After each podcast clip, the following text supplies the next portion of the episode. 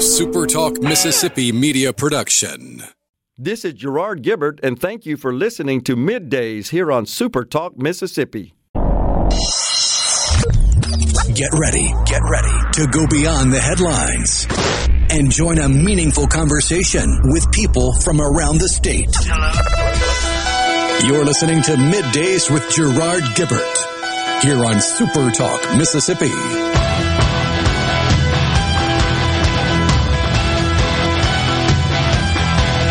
Good Tuesday morning, Mississippi. I hope you are doing well. Welcome to Middays with Gerard Gilbert. Gerard is out. Russ Latino guest hosting again today. I guess on Friday it wasn't too horrible. They said I could come back, visit with my pal Rhino in the booth. Rhino, you have a good weekend? Oh, yeah. It didn't seem quite long enough, but then again, this time of year it doesn't really seem like there's enough time for all the fun to be had. There's a lot of fun this time of year. Fall is by far my favorite season of the year. And I think it's because you're coming out of these super hot months and you're just blessed that you walk out of the house. If you're leaving the house early in the morning and there's that crispness in the air, there's something about that feeling that is comforting after 100-degree days with 100% humidity. You know what I mean? Oh, yeah, and it's real easy to lose track of time. And, well, I'll just go sit on the front porch for 15, 20 minutes and enjoy the weather. And then you look up and it's been an hour. I've been enjoying the weather too long. I got other stuff to do. Well, it's good to stop every once in a while and smell the proverbial roses, as they say. We've got a great program lined up for you from the Element Wealth studio today. At noon, we'll be talking with Senator Roger Wicker. Senator Wicker is going to come on and talk to us a little bit about the atmosphere in Washington, D.C. right now, midterm elections on the horizon, and then developments with the Russia-Ukrainian conflict. Obviously, over the weekend, that got heightened and has been escalating for some time now. Ilya Shapiro from the Manhattan Institute is going to be on with us around the 11:37 mark, if you will, in the 11 o'clock hour. Ilya is a constitutional lawyer and an expert on the Supreme Court. We're going to talk a little bit about the Supreme Court term, which just began on October 3rd, so we're not too far away from that. And they've started to hear some really big cases. You know, coming out of last year, there were a number of huge cases decided by the Supreme Court. Obviously, the Dobbs case, which we know well in Mississippi, and which the entire nation knows well, given the height of that precedent and how long Roe had been in effect. But we'll talk a little bit about some of the cases that are coming down the pike this year. Also, some very, very large cases. And look, I know there are a lot of people who look at the Trump presidency, if you're on the left side of the ideological spectrum, with derision, and if you're on the right side of the ideological spectrum, it's a little bit of a mixed bag sometimes. But whatever you think of his presidency, if you believe that power should ultimately reside in elected representatives to make policy, and if you believe that most of that power should reside locally, where we can control and hold people accountable, then the U.S. Supreme Court in its current composition is as close to that form of government as we've had in generations. And it would not be in the place that it is in if not for the appointments that President Trump had made, and if not for the work, candidly, that Mitch McConnell had done in the Senate to get people confirmed, in some cases, in extremely partisan and tight circumstances. I mean, you know, there was a day and age when Antonin Scalia got confirmed with, I think, 97 votes in the U.S. Senate, and Ruth Bader Ginsburg, I think, got confirmed with 98 votes in the U.S. Senate. Obviously, those days are gone, so a lot of work went into getting people put on the court that actually believe that it's the role of a justice not to make laws, but to define or say what the Constitution allows, right? And so I think we've got a court that's very close to that right now. Certainly, not every decision is going to be a decision you agree with, but I think structurally in a great place, and we'll talk with Ilya about that. And then in this hour, we'll talk to William McKinley, Mississippi Department of Wildlife and Fisheries. Deer season is upon us, or, you know, at least bow season is upon us, and gun season's right around the corner. Also, fall turkey season right around the corner. We'll talk about kind of what they're seeing, what they're expecting out of the season, talk a little bit about CWD, chronic wasting disease, and just get his take on things right now. I know there are a lot of people listening, and a lot of Mississippians generally, who for generations hunting is a fall tradition, and so we look forward to that. Rhino, do you know the background on his name? Because obviously that is a president. President McKinley? Yeah. But I'm saying William McKinley, you think he's named after the president? I don't know. We'll have to ask him. Has anybody ever asked him that when he's on? I don't think so. Well, we're gonna ask the tough questions and get the tough answers with William here in a bit. Good football weekend for Mississippi schools for the most part. My Southern Eagles not quite as good this weekend against Troy. And I say I'm an Ole Miss fan, but I've got a nephew that plays safety at USM, and so I've become, at least while he's in school, a Southern Eagle. They struggled a little bit against Troy, which is a good football team at Troy, but Ole Miss and State both took care of business. You know, and I know you probably have already talked about this, but here's my opportunity to talk about Ole Miss. For the first half, looked like it was not going to take care of business. Second half, figured it out. Right? It seems to be their MO this season. They can't quite seem to put together a four-quarter game. Yeah, but normally it's the first half that they rock out, and the second half they kind of limp across the finish line. This week looked really bad in the first half, and in the second half just went lights out, blazing speed, scored 28 points, I think, in the third quarter, and really took control of that game. State also looked very good this weekend against an Arkansas team that didn't have K.J. Jefferson, but still looked really good. It's going to be one heck of an Egg Bowl this year, or at least it is looking that way. Both teams have got some hard games coming up, though. It depends on how it plays out, but it could be an impactful Egg Bowl. It could be. It could be. You know, Ole Miss plays Auburn this week. Conventional wisdom says that shouldn't be a tough game, but conventional wisdom also said that the first half against Vandy shouldn't have been tough. So we'll see. And then State's got, I think, a tougher challenge in Kentucky, a team that Ole Miss just barely beat at home. That should be a fun challenge for them. So, you know, you talk about fall and all the fun stuff to do. That's certainly top of mind for me when weekend starts. Game day comes on early in the morning and we get rolling. The market, at least early today, was not doing super hot. I don't know how it's doing right now. Right now, you looking at it? Let's see what the latest update is. Oh, look, the Dow has bounced back. We've at least got the big blue chip boys doing a little bit better this morning, up 129 points, give or take. Yeah. NASDAQ is down. Man, the NASDAQ, the entire market has taken a beating. But if you're invested in tech and innovation, you have taken an especially large beating this year. And candidly, that's a lot of portfolios. That's a lot of retirements. You know, probably something that's not being considered right now is that's also a lot of pension plans that are tied up in the market. So, I mean, we think about 401ks and private retirements, but state pension plans and local pension plans as well tied up in the market right now. And it has certainly been a painful 2022.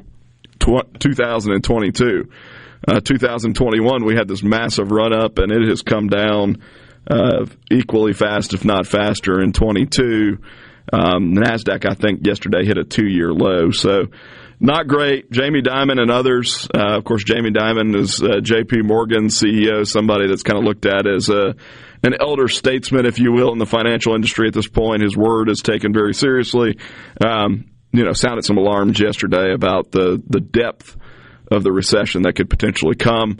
Of course, if you subscribe to previous definitions of recession, we are already in one. We've had two quarters of contraction in our economy. All indications is that things are about to get worse, unfortunately. Happy Tuesday. Sorry. Well, at least PayPal's off the bottom of what they were. Yeah. They've lost 10%. Now they've only lost just under 9%. Yeah, I mean, you know, we're living in this ridiculous era when a stock can lose 10 or 15% in a day. And several of those sort of high flyers, or what were high flyers, have certainly started to drop now. And of course, you know, over the weekend there was also a lot of talk around Russia. Did you follow that with the Kerch Bridge?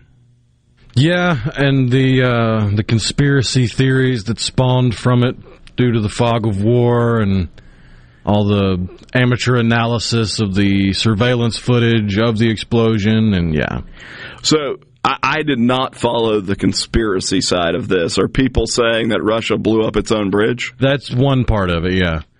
There's another part that believes America somehow was involved. In blowing up the Kerch Bridge?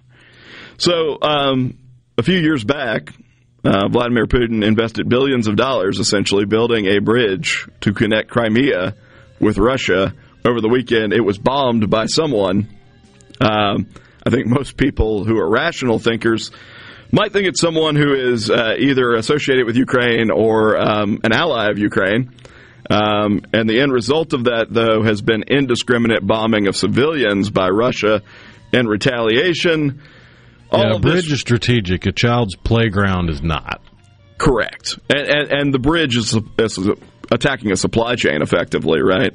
Yeah, going after civilians the way they are indiscriminately with missiles in Russia shows just how unhinged Vladimir Putin is and how things are escalating.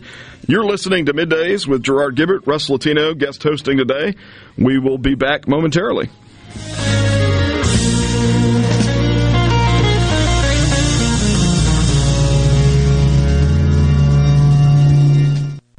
Your next deal on wheels is at Pinnacle Motors. Head on over to Highway 471 at Baker Lane and Vine Street in Brandon for that no-hassle experience on your next pre-owned car, truck, or SUV. Classics, from a 57 Chevy to a Corvette, we have those too. And grab that trailer to pull that four-wheeler, ATV, or tractor as well. Financing, warranties, and we'll buy your vehicle too. Pinnacle Motors is the place for you. Visit us online at PinnacleMotorsLLC.com. That's PinnacleMotorsLLC.com. Quality vehicles, affordable prices. Pinnacle Motors.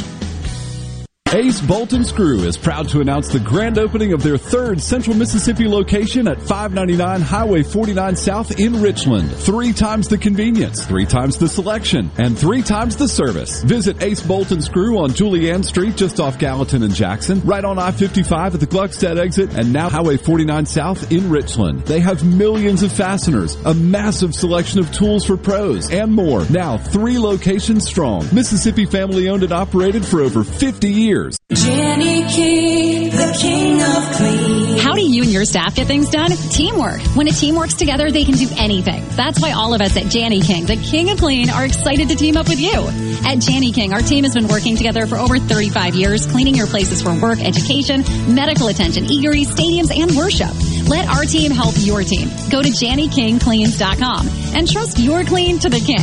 That's JanieKingCleans.com. Janie King, the king of clean. So how do you know if you have hail damage? Not all roof damage can be spotted from the ground. Gallo here. From experience, believe me, you need a pro that you can trust to give you an honest assessment of your roof. There's no better team than Watkins Construction and Roofing. You can trust them to give you an honest evaluation. The Watkins team will answer your call 24/7 and give you a complimentary roof inspection and estimate. Plus, count on them to get back with you as fast as the next business day. Financing's available. Count on the pros. Watkins, 601-966-8233. How can R.J. Young help you? With digital communications, managed IT services, business process outsourcing, and office equipment and technology, R.J. Young is your source for the technology solutions that power your business. For more information and a quick demo of the modern office and how it's increasing efficiency and bottom lines of businesses across the country, visit us at themodernoffice.com. For a flipping good time, come down to Cock of the Walk. Celebrating our 40th anniversary at Cock of the Walk. Voted the best catfish in Mississippi with our grilled or fried catfish along with greens, coleslaw, and a skillet of our homemade cornbread. With locations on the Reservoir, Pocahontas, and 1 mile from the Grand Ole Opry in Nashville, Tennessee. Catfish, hush puppies, and fried dill pickles. For a flipping good time, come down to Cock of the Walk. I like chicken. I like fish. I like hush puppies. I love it. Catfish is excellent. For a flipping good time, come down to Cock of the Walk. This is Ben Shapiro reminding you to listen to The Ben Shapiro Show weekday nights starting at 9 p.m. here on 97.3 Super Talk Jackson. Middays with Gerard Gilbert. What? awesome. On Super Talk Mississippi.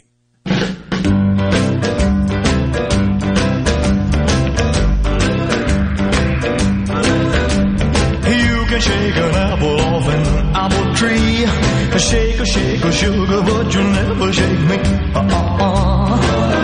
Welcome back, Mississippi, to Middays with Gerard Gilbert, Russ Latino, guest hosting today for Gerard. Will Gerard be back tomorrow, Rhino? I do believe. Excellent, excellent. We're coming at you live from the Element Wealth studio. We were talking about the stock market and all the volatility in the stock market right now. If you're thinking about or planning for retirement, and if you're looking for a plan, you can go see our friends at Element Wealth. Go to myelementwealth.com or call 601-957-6006 to let Element Wealth help you find your balance between income, growth, and guarantees. If you want to be a part of the conversation today, you can join us on the C-Spire text line, 601-879-4395. We are joined now by William T. McKinley from the Mississippi Department of Wildlife, Fisheries, and Parks. Mr. McKinley, thank you for joining us. I'm glad to be here, Russ. I like your setting, man. That looks like you've done a few interviews there. I've done more than one here. It's kind of nice to be able to not have to make a long drive to do this. The virtual world is it's a different arena we live in these days. No doubt. Well, look, Rhino and I were discussing this on air a little bit ago. Who in your family was just a huge William McKinley fan as a president?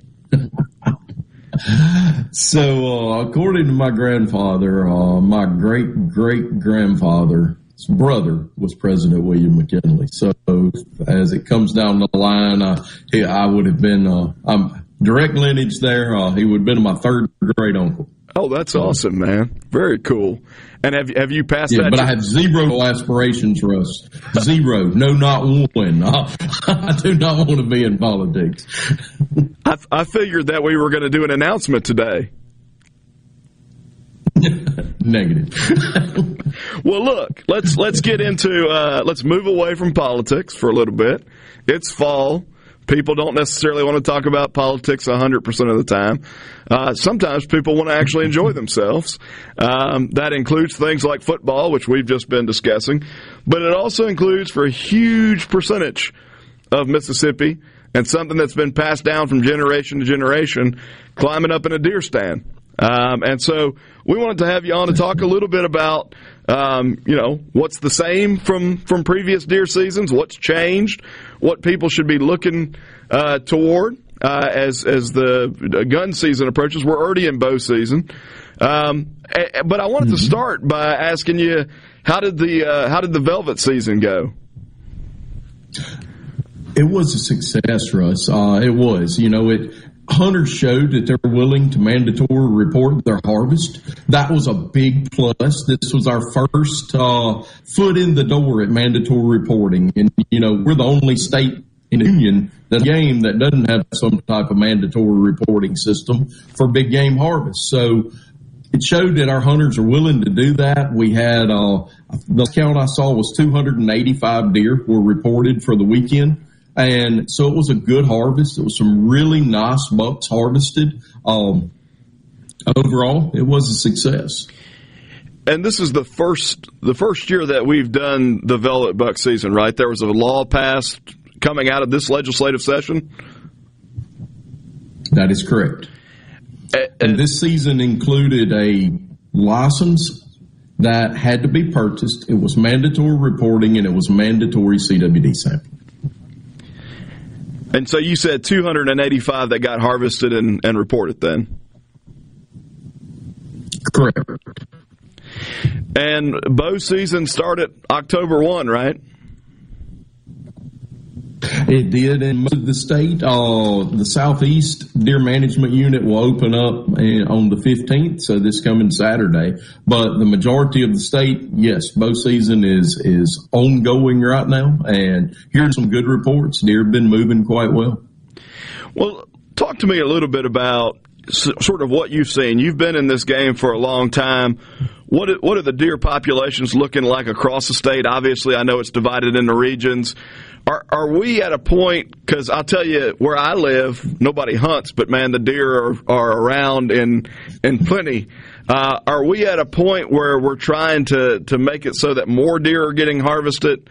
What's the population look like across the state? So our method of trying to estimate the deer population is called population reconstruction, and we actually take how many deer harvested, how old they were, and kind of go and look at, well, they had to be here a few years ago. So you can imagine they don't stand still and get counted very, very easily. So with those numbers, though, we had some really low harvests back in 17 and 18 because of some reduced antlerless regulations. People couldn't harvest as many antlerless deer. Our harvest numbers dropped. The herd appears to be increasing and increasing fairly rapidly right now. We had 268,000 deer harvested last year, according to our estimate, by licensed hunters. So well over 300,000 we estimate across the state were taken last year. And one of the great things is we saw more hunters out there last year. But we still need more deer taken. We offer a bag limit in most of the state of 8 deer, 3 bucks and 5 does, and the average hunter is only harvesting about 1.5 deer. So we encourage hunters to take a few more deer. And part of that is that you've got fewer people now getting in the stands, even though in Mississippi it's still a tradition. Across the country, we're seeing fewer and fewer hunters. Is that right?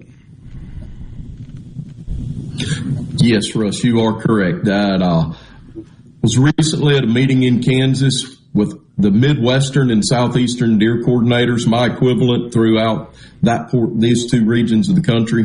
That was one of our biggest topics, is that the number of deer nationwide, it's dropping. In Mississippi, we saw a bump up the past couple of years. That's a good thing. But overall, numbers of deer tend to be increasing and number of hunters tend to be on a slow decrease nationwide. That's not a good combination. We have to control this deer population. What do you attribute the bump in Mississippi versus the rest of the nation to? Is it just people were tired of being, cloistered because of COVID, so they got out and did something? Or is it because you guys have kind of changed the approach for youth hunters? I know the regulations associated with youth hunting allow for a little bit more leeway in terms of what they can bag and when they can bag it. Yes, and I think the answer to your question is all of the above, plus prices of meat went up and people were able to gain a deer from the freezer and put one in the freezer. I think factor all those, every bit of that.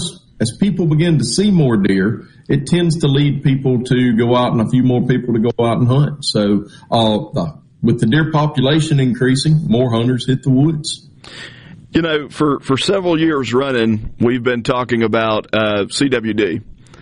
And I wonder, one, if you couldn't give kind of an update on, is the problem being kept in control? Is it getting worse? What should hunters know as they're thinking about, okay, well, I just harvested a really nice buck, and now I got to figure out what to do with it. You guys required with the velvet bucks, mandatory CWD testing. Is that something that you think I guess I'm just asking, what is the trajectory of the disease? What are the risks, and what are you advising hunters to do? So we could spend 30 minutes on this, Russ. I'm going to condense it as much as possible. We do encourage hunters to get their deer sampled. And no matter where in the state, the disease continues to spread. It was only mandatory sampling during that window of the velvet season. No other portion of the season is mandatory. But we encourage hunters to get them sampled. We're finding positives outside of the previous year's positives every year. The disease is steadily spreading out. And there are portions of the state where we don't have enough sampling to rule the disease out. I'll point out the extreme southeastern portion of the state. We don't have a lot of samples from those counties, so we can't say if it's there or not. But we know it is. it's continuing to spread, and we're taking measures to try to limit that spread. We offer some incentives for hunters in the CWD zones and try to, the best way to slow the disease's spread is to remove a positive deer before it spreads it to another deer. And the place to find a positive deer is where you've already found a positive deer. So we encourage those hunters to take more deer. William, can you stick around for another segment and talk a little bit more about CWD, where people can go to get samples done, and then let's talk a little bit about fall turkey season, too, when we come back. That work? Yes, sir. Sounds great. Very good. You're listening to Middays with Gerard Gilbert. I'm your guest host, Russ Latino, filling in for Gerard today, coming at you from the Element Wealth Studio. We'll be back in just a moment.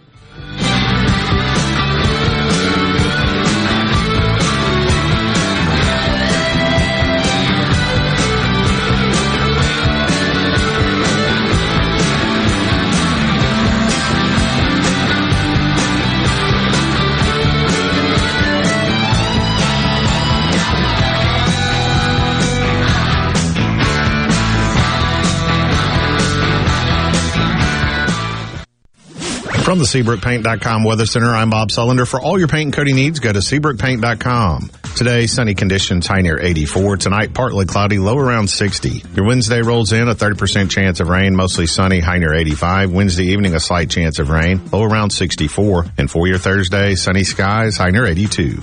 This weather brought to you by our friends at Gaddis McLaurin Mercantile since 1871. For all your deer camp needs, stop by today. Gaddis McLaurin Mercantile in downtown Bolton. You mind your own business. Mind my own business? What's that supposed to mean? No, I was just thinking about all of the news of tax changes, insurance changes, regulations that are being passed down to business owners. I don't have the time to keep growing and to keep up with changing payroll regulations. I know. It seems like all I do is handle employee-related problems. You know, I hear People East can help. How can they help? People East can handle our payroll, taxes, employee benefits, and workers' compensation. They even offer an affordable and customizable 401k program and a 24/7 online human resources support center for all my HR needs. Think of all the time we'll save letting People Lease handle our payroll and benefits administration. I'll be busy growing my business and letting People Lease take care of the rest. Sounds like a good business plan with People Lease. Let People Lease mind your business so you can mind your own business. Call now, 601-987-3025. That's 601-987-3025. Or visit freepayrollquotes.com for your free quote. Magnolia Health is made for Mississippi, a statewide network of specialists and primary care physicians at more than 17,000 locations, community outreach programs, and quality jobs for nearly 400 Mississippians. Our commitment to building healthier communities in Mississippi has never been stronger. Learn more at magnoliahealthplan.com/benefits. Hello, I'm Gary Jolly from the Tractor Store in Richland. Now's the best time of the year to save more with Mahindra, and it all starts with zero. Pay zero down and 0% interest up to 60 months. That's more for less on many of Mahindra's best-selling models, with tractors that deliver more lift, capacity, fuel efficiency, and built-in weight. So get zero down, 0% interest for up to 60 months on Mahindra, the world's number one selling tractor, Mahindra, available at the Tractor Store in Richland. In life and in business, one thing is certain, change. That's why Pilium Corporation is ready to keep you ahead of the curve on ever-evolving technology, critical for your company's security and growth. To that end, the Pilium team offers IT support and security and forensics, plus cloud services and networking, mobile communications, body cams, and in-car video systems, and real-time crime center technology. Visit us at Pilium.com. Smart people, smart business, smart solutions. I'm Kelly Bennett, and you're listening to Super Talk Mississippi News. Unusually low water levels on the lower Mississippi River are creating barge backlogs. Austin Golding with Golding Barge Line told us traffic is moving, but it's slow. Within the last 2 weeks, we had over 1,500 barges right here in Vicksburg waiting to go northbound, and another 1,000 barges above this closure waiting to come southbound. And delays in the supply chain result in higher prices. It's going to take more boats and more barges, and that's going to raise costs. It's also going to eat into the margin for a lot of people moving their products southbound for export, especially in the ag world. We're seeing a lot of delay getting grain out of the fields and getting the harvest southbound right here in the Delta all the way up into the upper and into the Ohio Valley. So less barges means a lot more time and a lot more expense to get this stuff to market. Much of the region surrounding the river is abnormally dry, and in some areas they're experiencing severe drought. Digital banking from the Citizens Bank is great if you're like me, a shall we say, night person. With our secure online banking and mobile app, you can bank on your own time. With a touch of the screen, you can pay bills, make deposits, even transfer funds on the fly. See digital banking in a new light, just not sunlight. Download the app today. The Citizens Bank, member FDIC. Hey, it's Richard Cross from Sports Talk Mississippi. Every day, be sure to catch the college football fix driven by Ford and your local Mississippi Ford dealers. Speaking of Ford, greatness starts with the 2023 Ford F-150. Winning requires the right game plan, like the impressive towing and payload you will only find in the 2023 Ford F-150 truck. No wonder Ford F-Series are America's best-selling trucks 45 years straight. Visit your local Mississippi Ford dealer or buyfordnow.com for details. And don't miss the college football fix. You know that nowadays, most people go online to look at a business before they spend their money. Do you have an old, outdated website or just a Facebook page and still not bringing in customers? Targeted digital advertising from Super Talk Mississippi Media Digital's highly trained and trusted staff is the answer. We're ready to work with you to help your business capitalize on the power of digital marketing. Call 601-991-2305 or go to stmmdigital.com to get started today. Attention, adoring fans! It's time for Middays with Gerard Gilbert on Super Talk Mississippi. Whatever happened, I leave it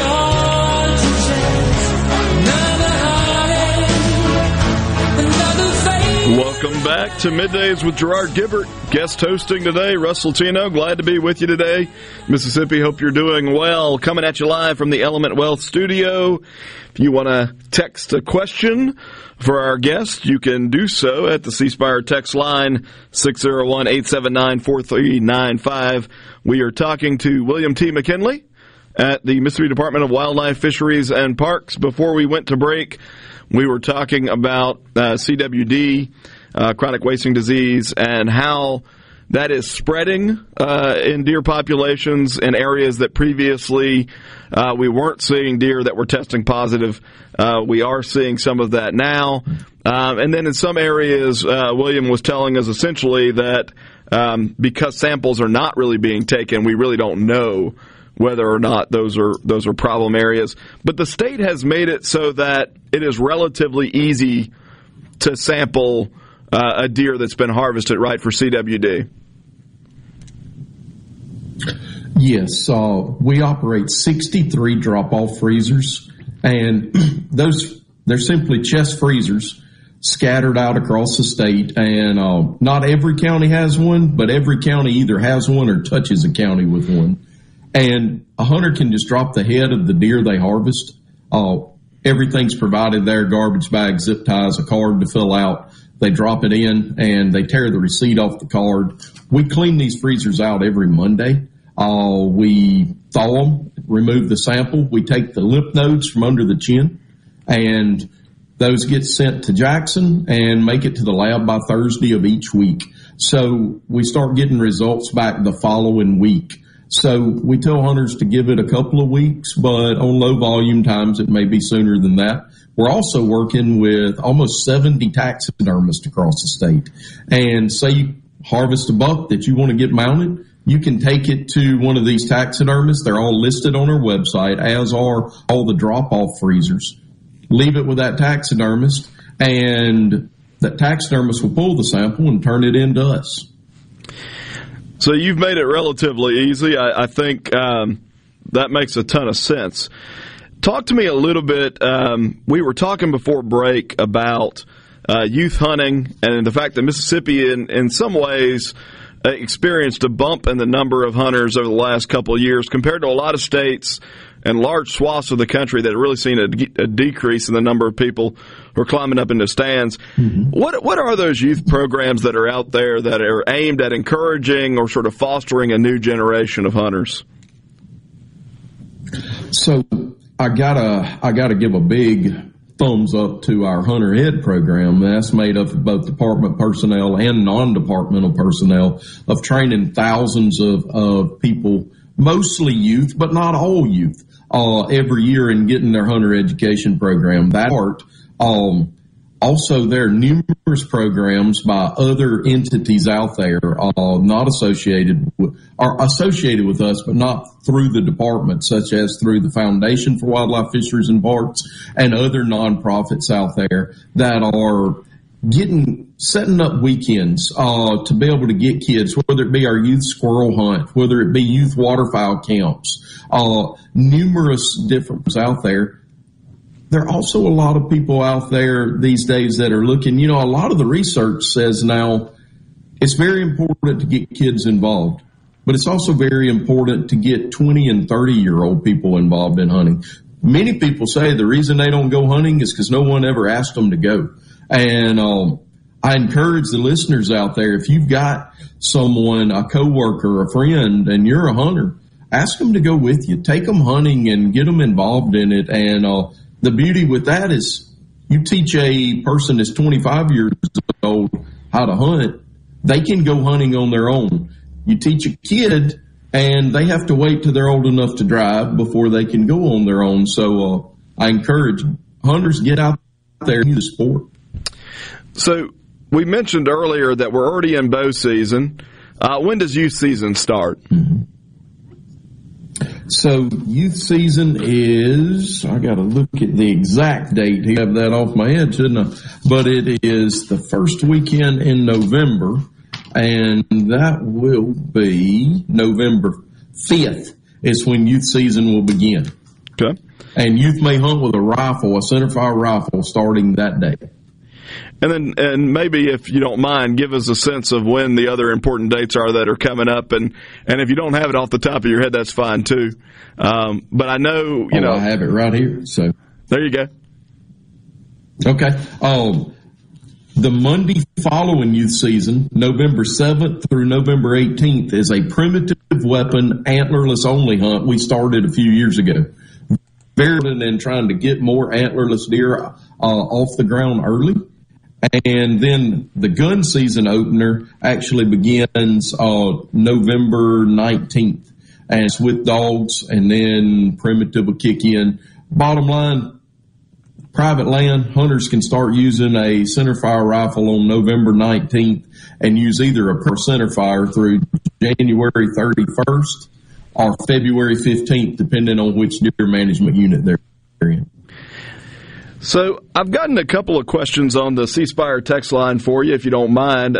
One of them essentially asked the question, William and Brandon, is there any chance of cross-contamination in the freezers? No, because we're actually removing the lymph node from the deer. And the lymph node, when it makes it to the lab, I've went to the lab. All of our samples are run at the MSU Vet Diagnostic Lab. Once again, a big thumbs up to them.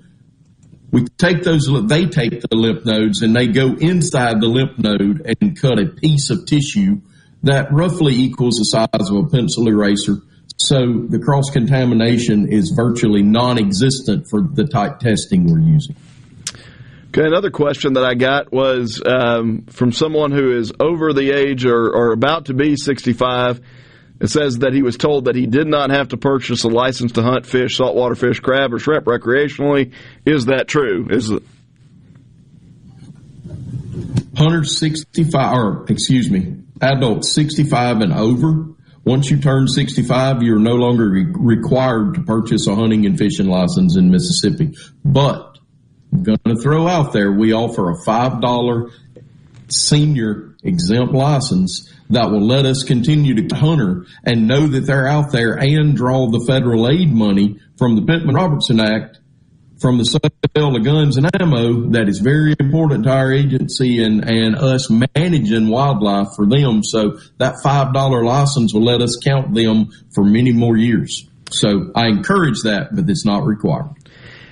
Another question that we've gotten, and this is from Itawamba County, William. They're looking for a hunter's ed program for a 16-year-old.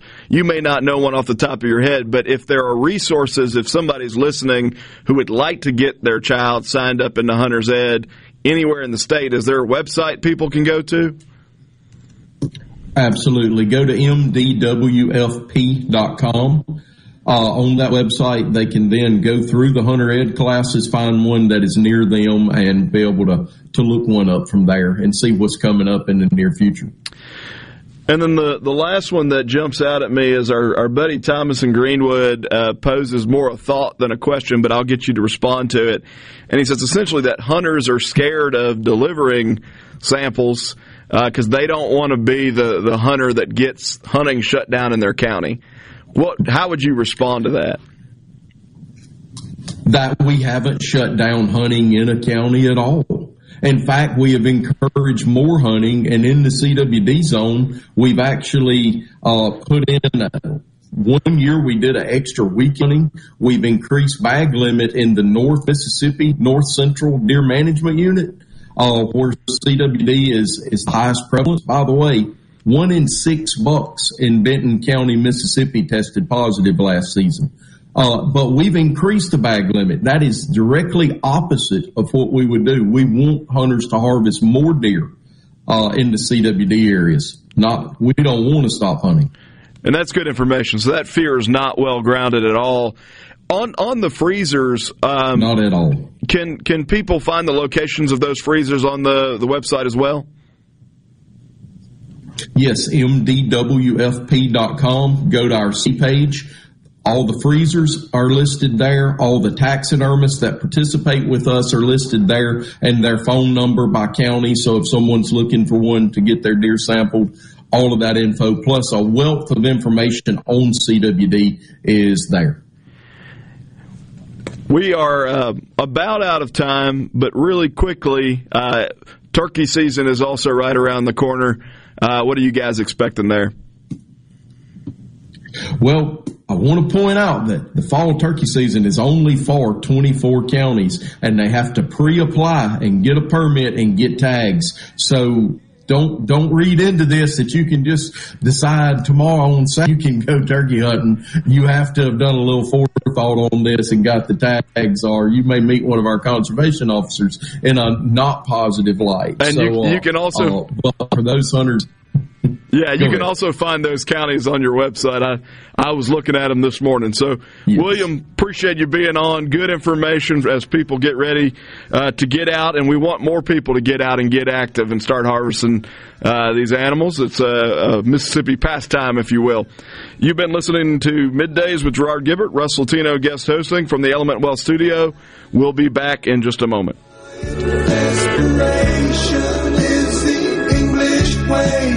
The time is gone, the song is over. I'd like something more to say. Hey, this is Bob, and if you're like me, you like dealing with local people. Majestic Metals was founded in Mississippi in 1954 and are headquartered right in Gluckstadt. For complete metal building systems and steel roofing and siding, call the hometown folks. Majestic Metals, 800-647-8540 or online at majesticmetalsinc.com. Don't just get a job, get a career with great salary and benefits. The Mississippi Department of Corrections has just increased your salary by 10%. If you qualify, you can be a corporal, sergeant, captain, or major, with base salaries ranging from over $36,000 to over $47,000. Add to that retirement medical benefit packages up to $17,000 more, all with paid-on-the-job training not far from where you live. Visit mdocms.gov to apply today. That's mdoc.ms.gov. For all your glass needs, call Venable Glass Services. Glass Networks, they're going to try and steer you to use their own glass shop. Well, you can tell your insurance you want to use Venable Glass, and there'll be no additional cost to them to get the highest quality glass. Venable Glass is locally owned and operated, and they do windshield replacement and rock repair right there in their shops, or they'll even come to you in the Tri-County area for free. That's right, free mobile service. At Venable Glass, they also do frameless and frame shower doors, mirrors cut to size and installed, picture frame glass, tables, desktops, shops, insulated glass, plexiglass, commercial storefronts, and heavy equipment glass, Venable Glass. They'll come out and give you a free estimate. They want to work hard for your business. Venable Glass, open Monday through Friday, 8 to 5, and on Saturday, 8 to noon. Hey, there's two locations, too, in Ridgeland at 660 Highway 51 North and Brandon at 209 Woodgate Drive South in Crossgates. Check them out on the web at VenableGlass.com. Remember, for all your glass needs, call Venable Glass Services, 601-605-4443. Tune in this Saturday morning from 8 till 10 for Weekend Gardening, where Garden Mama Nellie Neal will tackle all your gardening questions. Weekend Gardening brought to you in part by The Tractor Store, your local Mahindra dealer. The Tractor Store, Highway 49 South in Richland. This is the opening agri-market report.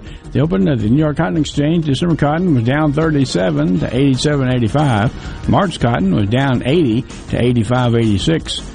The open of the Chicago Board of Trade, November soybeans were up 3 cents, 13.77 per bushel. January soybeans were up 3 1/4 to 13.89 per bushel. December corn was down 4 1/4 to 6.94 per bushel. March corn was down a nickel to 6.99 3/4 per bushel. The mercantile December live cattle was up 90 to 147.90. February live cattle was up 67 to 151.42. November feeders up 195 to 174. 482. January feeders up 125 to 175.52. And at the open, the Dow Jones up 25 points, 29,227. I'm Dixon Williams, and this is Super Talk Mississippi, Agri News Network.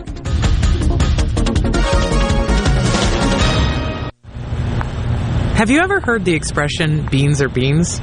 If you were in this room, you wouldn't agree. I'm in an area called Trade Integration at Pioneer. What's the trait being integrated? The Enlist E3 trait for soybeans. And what's it being integrated with? Ah, that's the really big news.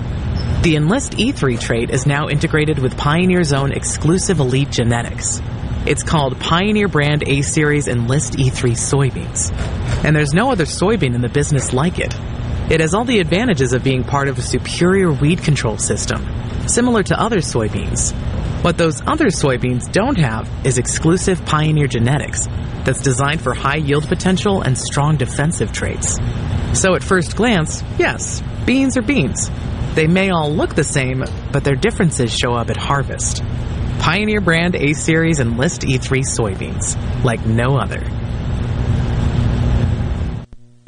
Folks in the capital city metro area, love to have you join me tomorrow morning, 6 till 9, Gallo Show. We'll start your day the informed way. Super Talk Mississippi 97.3. Come on. Come on. Middays with Gerard Gilbert. All right, we are back on Super Talk Mississippi. Wow.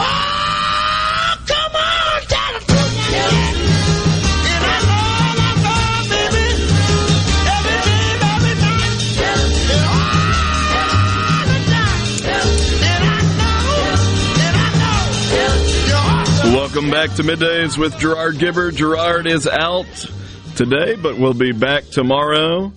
For those of you just hankering for the G-Man, he's coming back. Russ Latino guest hosting today. Glad to be here with you. Glad to be with Rhino in the booth there. Great conversation with William McKinley just now about deer hunting season, which is upon us. And I know that's an exciting thing for many, many Mississippians. We're coming at you live from the Element Wealth Studio. If you're thinking about or planning retirement, go visit our friends at Element Wealth, myelementwealth.com, or call 601-957-6006. We've got high school football on the Super Talk these days, quite a good bit of it. So if you want to listen to a game, virtually any station in the state that is a Super Talk station on a Friday night is going to be covering a local game. You can also stream tons of games and get up-to-minute scores from across the entire state by going to supertalk.fm/highschool. And then they've got the scoreboard preview show at 6 p.m. on Fridays.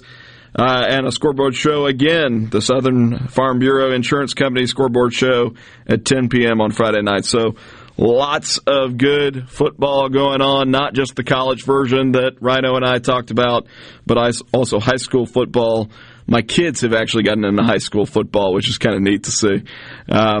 It's interesting. I was scrolling through MSNBC this morning, because I like to punish myself. You know, in reality, I like to know what people who think differently than I do are saying and how they're thinking about things. But this one jumped out at me. The headline, Americans are foolishly ignoring the threat of a debt crisis. Now, accurate, yes, but interesting coming from MSNBC, a station that has largely toted the water of a perspective that says we can spend without concern. We can run up deficits without concerns. The national debt can get much, much larger. Who cares? These are people that have largely been toting the idea of the modern monetary theory. If you've never heard of that, the modern monetary theory is essentially this idea that deficits don't matter. And so all of a sudden, they're saying, oh, wait, the debt actually matters. Now, it's frustrating because if you read the article, it almost is like they've stumbled upon a revelation, that they're telling people something that they've never heard before. And in reality, they've been denying this point of view and really kind of making fun of and ridiculing this point of view for multiple decades now. You know, people like me have been seen as the sky is falling, you know, you're concerned over nothing, you're radical about the size of government, and all of a sudden now the chickens are coming home to roost, and even people like Jason Furman, who was President Obama's chief economic advisor, Larry Summers, who was also an economic advisor for President Obama, are sounding considerable alarms about the economic situation that we find ourselves in as a country. And it comes at a time when interest rates are going through the roof. It comes at a time where we can't bring down inflation. It comes at a time when the stock market is crashing. We are living in perilous economic times, and you combine that with everything that's going on in the world, whether you're talking about Russia and Ukraine or China and Taiwan, or even some of the movements that we've seen out of Iran as they are, you know, more agitated from sanctions that have been placed on them. There is a moment of reckoning that is coming, and it is somewhat frustrating when people who have been in denial for decades are suddenly like, no one saw this coming. You know, and the reality is, much like inflation, there are plenty of people who saw this coming. $31 trillion in national debt right now. With interest rates going up, essentially we can't pay for our debt service. And that's a significant problem long-term for our country. It will affect the quality of lives for not only people who are my age or older, but really it's going to affect the quality of life and the opportunities that are available for our children and our grandchildren moving forward. And it is unfortunate that we allowed it to get to this point. We'll dig into that a little bit more when we come back from break. You're listening to Russ Latino, guest hosting for Gerard Gilbert on Middays from the Element Wealth Studio. We'll be back in just a moment.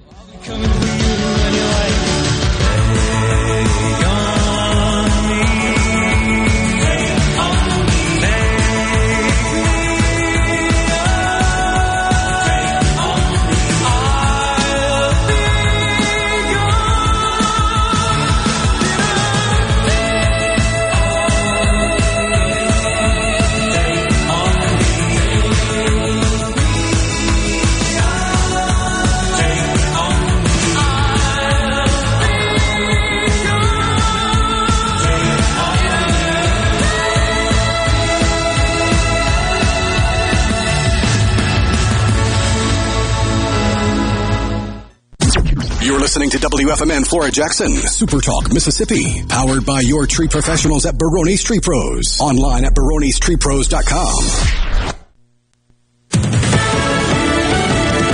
Fox News. I'm Chris Foster. We're 4 weeks from Election Day in Ohio, a Senate debate between Republican J.D. Vance and House Democrat Tim Ryan. He wants to kill and confront, what is it, the MAGA movement, Tim? That's not exactly the rhetoric of a unifier. Movement. Kill and confront the extremist movement, of which J.D. Vance, unfortunately, is a part of. Leaving the Democratic Party, former Hawaii Congresswoman and 2020 presidential candidate Tulsi Gabbard. I can no longer remain in today's Democratic Party that's under the complete control of an elitist cabal of warmongers who are driven by cowardly wokeness. She did not say whether she'll join the Republican Party. G7 leaders, including President Biden, spoke again with Ukraine's President Vladimir Zelensky this morning, jointly in a statement reaffirming their support for Ukraine's fight against Russia. America's listening to Fox News. At Gateway Rescue Mission, we feed hungry people, we offer shelter to people seeking life change, and we serve as sort of a beacon of hope that says, hey, God cares for you. I'm Rex Baker. Rescue Mission work is not glamorous, but we do see lives changed. Check us out at gatewaymission.org. Find out how you can get involved and join God at work here in Jackson and at Gateway Rescue Mission. Rogers Dabbs Chevrolet is Mississippi's largest General Motors business elite dealer. We make it easy to maintain your fleet with over 100 work-ready vehicles available for your job site. Diesel, gas, trucks, vans, and service bodies. And we build to your business specifications. It really is easier with Rogers Dabbs Fleet. Call the Rogers Dabbs Business Elite Fleet Team today at 866-671-4226 or visit us online at rogersdabbs.com. Rogers Dabbs Chevrolet. Find new roads. I'm Kelly Bennett, and you're listening to Super Talk Mississippi News. Americans are feeling the pinch of 40-year high inflation. Jim Leggett, a professor of economics at Mississippi State University, talked about how we got here. We spent $6 trillion we didn't have, and you lost 1 million people. I mean, let's don't forget that. You lose 1 million people, and for whatever reason, about 1.5% of the workforce has fallen out of the workforce. And you get the impression that we're not really ready to face the answer. When you spend a bunch of money you don't have and spend a bunch of money you don't have, it never ends well. One of the books I read talks about the periods of big government debt. He used the fancy word sovereign debt. Always ends in tears. The rising cost of living is causing more people to fall behind. 32% of adults have paid a bill late in the past 6 months. 61% of them said it's because they didn't have the money to cover the cost. Have you ever seen a field of corn or soybeans or cotton growing along the highway? Think about that for a moment. From tiny seeds comes this field of crops. You and I need to live our lives every day. The Mississippi Farm Bureau Federation celebrates 100 years in 2022. We began much the same way, as a seed of an idea that took root in 1922. In the 100 years since, the Mississippi Farm Bureau Federation has contributed so much to our lives across every county of this state. From insurance to hospitals, from private property rights to road and bridge repair, Mississippi Farm Bureau has fought to make a better way of life for Mississippians, member or not. So, while agriculture is important, we are not just a farm organization. 100 years of strengthening our families, our communities, and our state. The Mississippi Farm Bureau Federation. 100 years of faith, family, and Farm Bureau. The state unemployment rate held steady at 3.6% in August. Over the past 12 months, Mississippi added 11,800 jobs, and the unemployment rate fell by 1.7 percentage points from 5.3%. The Powerball jackpot keeps growing. Fox's Carmen Roberts reports. The Powerball jackpot rolls over to an estimated $420 million after no one matched all six numbers Monday night. But check your tickets.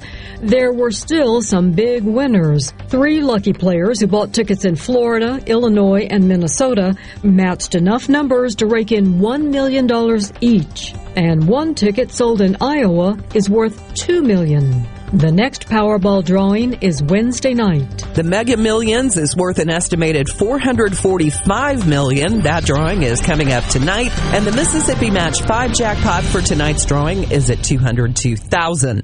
Touchdown! Saturdays in C-Spire country are sacred. Just ask the Jackson family. Dad's watched every one of his alma mater's games. But now that his daughter's graduated from her school, she doesn't want to miss her team either. Luckily, they've got fanatically fast ceasefire fiber that lets them both stream at the same time, with bandwidth powerful enough to unite a house divided. Oh, come on! Welcome to Ceasefire Country, where champions reign. Visit ceasefire.com/fiber for details. Are you thinking about retirement, or are you recently retired? Do you have a plan, or do you have a drawer full of statements? If your answer is the latter, then you're not retirement planning, you're retirement hoping. Risks and inflation are rising, and planning is critical now. At Element Wealth, our exclusive 360 process can create a strategy to help protect what you've worked so hard to build while still providing growth. To start the conversation, visit myelementwealth.com or call 601-957-6006, 601-957-6006. Here with a special invitation to join us weekday morning 6 to 9. Breaking news, quick shots, analysis, all right here on Super Talk Jackson 97.3. Get ready to go beyond the headlines and join a meaningful conversation with people from around the state. Hello. You're listening to Middays with Gerard Gilbert here on Super Talk Mississippi. Welcome back, Mississippi, to Middays with Gerard Gilbert. I'm your guest host, Russ Latino, today, filling in for Gerard. Gerard will be back tomorrow. Rhino kicking some good music from the booth. Although my buddy Bill Billingsley just texted that you got to get some Come On Eileen before I get out of there. This guy knows me. I like that stuff. You know, cheesy 80s pop. It speaks to me on a nostalgic level. I mean, it can be argued that music peaked in the 80s. I think it could be argued well, but that's probably because both of us are children of the 80s, if I had to guess. I mean, I was born about halfway through, and I barely remember them, but they did have a big impact on me. There's something about the beard that makes you look older, though. Oh, yeah. Coming at you from the Element Well studio, we were talking before the break about the fact that you've got people like Jason Furman, who was an Obama White House insider, Larry Summers, who was with President Obama as well, who are now sounding significant alarms about our economy. And in an MSNBC piece that I found this morning, really sounding alarm about the national debt, which is at $31 trillion. And some of what we were talking about is just sort of the hypocrisy of suddenly recognizing that having $30-plus trillion in debt is a bad thing for our country. It destabilizes our country. From a national security perspective, it makes us more reliant on foreign governments. From a future perspective, it means that tax increases will have to occur at some point. Current debt is future tax increase. And so we're going to get government that grows bigger and bigger, which means fewer opportunities in the private sector, means fewer opportunities for our children. And the recipe for what made this country successful in the first place is slowly being eroded. Because if you look at our history, what made this country successful in the first place was a relatively light-touch government that believed that individuals should have the freedom to use their skills and their effort to go out and accomplish something, to use their intelligence and their work ethic to go out and accomplish something. And that if they accomplished something that was worth anything, that people would pay them for it. And that's the nature of a market economy, where people say, you know what, Russ, the service that you're producing is worth money to me, so I'm going to pay you for it. Or the product that you're producing is worth money to me, so I'm going to pay you for it. And by that, I benefit, and the person who buys the service benefits, because they did it voluntarily. They didn't have to. They did it because they decided there was value for them. And that's how our economy has grown. That's how we've grown into the most prosperous nation in the history of the free world. It's how we've grown to have opportunities and technologies that previous generations couldn't have possibly dreamed of. The poorest person in America has access to technology that makes life better that John D. Rockefeller didn't have. Oh, yeah. The poorest person in America has more going for them than some kings did just before World War I. Well, I mean, for thousands of years, sort of the modus operandi was generational poverty, right? Abject poverty. People lived in poverty. They died early. They weren't educated. And our system of government, of light-touch government, that allowed people the freedom to thrive and survive on their own, effectively created the most prosperous nation in the world, not only in the world, but in human history, and we're slowly eroding it. We're slowly undoing all of the ingredients to the recipe that made us successful. And it's a little frustrating when suddenly a light bulb goes off for Jason Furman, and he says, holy cow, the debt matters. When for 20 years conservatives have been saying, look, at some level we need to restore fiscal responsibility in the way that we budget. We need to consider whether or not it's government's role to interact with and control every aspect of our economy and our lives. And all of a sudden you've got people who have been saying, you guys are a bunch of worrywarts, you guys are overthinking this, who are suddenly coming out and sounding alarms and acting like they've discovered something. It reminds me a little bit of Greek mythology. You know, in Greek mythology, Cassandra, the priestess of Troy, could predict the future, but literally no one would listen to her, right? And so for a long time, conservatives have kind of been in that place where they can predict the future, they see what's coming, it's easy from an economic standpoint, and yet no one will listen. And we saw this with inflation.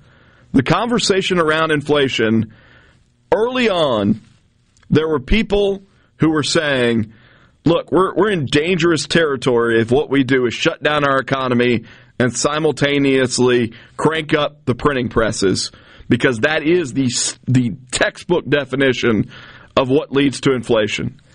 And instead, Jerome Powell said it's going to be transitory, just on down the line. Every major economist that gets put forward as mainstream said, no, this isn't really a risk. This isn't a risk. And then all of a sudden, when it became apparent that it wasn't transitory and that it was climbing and that we were struggling to bring it down, then all of a sudden it's like, well, nobody could have seen this coming. And it is mind-numbingly frustrating for someone to say that. I occasionally will repost a social media post that I did actually in 2020, where I basically said the comparison to the 1970s is staggering right now, and we're going to see over the next 3 years serious inflation. And this was in 2020. This is before the American Rescue Plan. And it wasn't because I was some sort of savant. It's because if you were willing to look, the writing was on the wall. And I'll explain what I mean by that briefly. So I wasn't alive in the 1970s. We now know that Rhino wasn't alive in the 1970s. But I know enough about the period from study to know what happened economically there. And it really was the period that gave Milton Friedman his widest berth and his platform to explain conservative economics, if you will. But essentially in the 70s, you had what economists call a supply shock. And a supply shock is that you've reduced the amount of productivity. The same level of services and goods are no longer available to people who want to buy them. Okay? The other side of that is something called a demand shock. And a demand shock is where you've got the same level of goods and services being produced, but there's so much money in the system and so many people who want to buy those things that it creates the same problem. So in the 70s, it started as a supply shock because of our oil problems. Multiple oil embargoes with the Middle East. And obviously, anytime you're talking about oil and gas, it affects the entire economy. So the supply shock with oil and gas created a supply shock across our economy. At the same time, the way that the Carter administration attempted to address that was by increasing the amount of government spending. So they increased the money supply dramatically over the period of a decade. And the end result was predictable, was very, very, very high inflation, because you had both a slowdown in the amount of stuff being produced and an increase in the availability of money to buy stuff. And if you got a little bit of something and a lot of people want it, the end result is that little bit of something cost a heck of a lot of money. And that's inflation in a nutshell. So we ran really high inflation up until the point that Reagan took office. Volcker comes in, jacks up interest rates to close to 20%. And I talked about this on Friday. We just can't do that with a national debt level of $31 trillion. But he jacked up interest rates to 20% and killed inflation, but he also sent us into a recession. So fast forward to COVID, what do? We put $6 trillion in aid on the table, in direct aid on the table, whether that's the PPP program for businesses, loans for businesses, direct payments, the enhanced unemployment benefits, all of those things. We put $6 trillion on the table that wasn't in the economy before. And at the same time, we give the Fed $6 trillion in buying power to buy bonds, corporate bonds. And so really you got $12 trillion at play being pumped into our economy. If you looked at the money supply increase that occurred in 2020, we had a 25% increase in the amount of dollars flowing through our country in 2020. That beats anything from the 1970s, anything. And at the same time, it's basically on level with what we spent for World War II when we pumped up production for World War II. So you've got all this additional money and you're shuttering businesses, and the end result, very predictably, super high inflation. I'm not saying we shouldn't have done anything for COVID. I'm saying we could have been a lot more targeted, it could have been a lot more temporary, and we wouldn't be in the same level of problem. And then Biden comes into office, and what does he do? He sees a little bitty fire, and he pours gasoline on it with the American Rescue Plan. And oh, by the way, this Inflation Reduction Act, $485 billion in new spending. Nothing to do with reducing inflation. You're listening to Middays with Gerard Gilbert, Russ Latino, filling in. We'll be back in just a moment.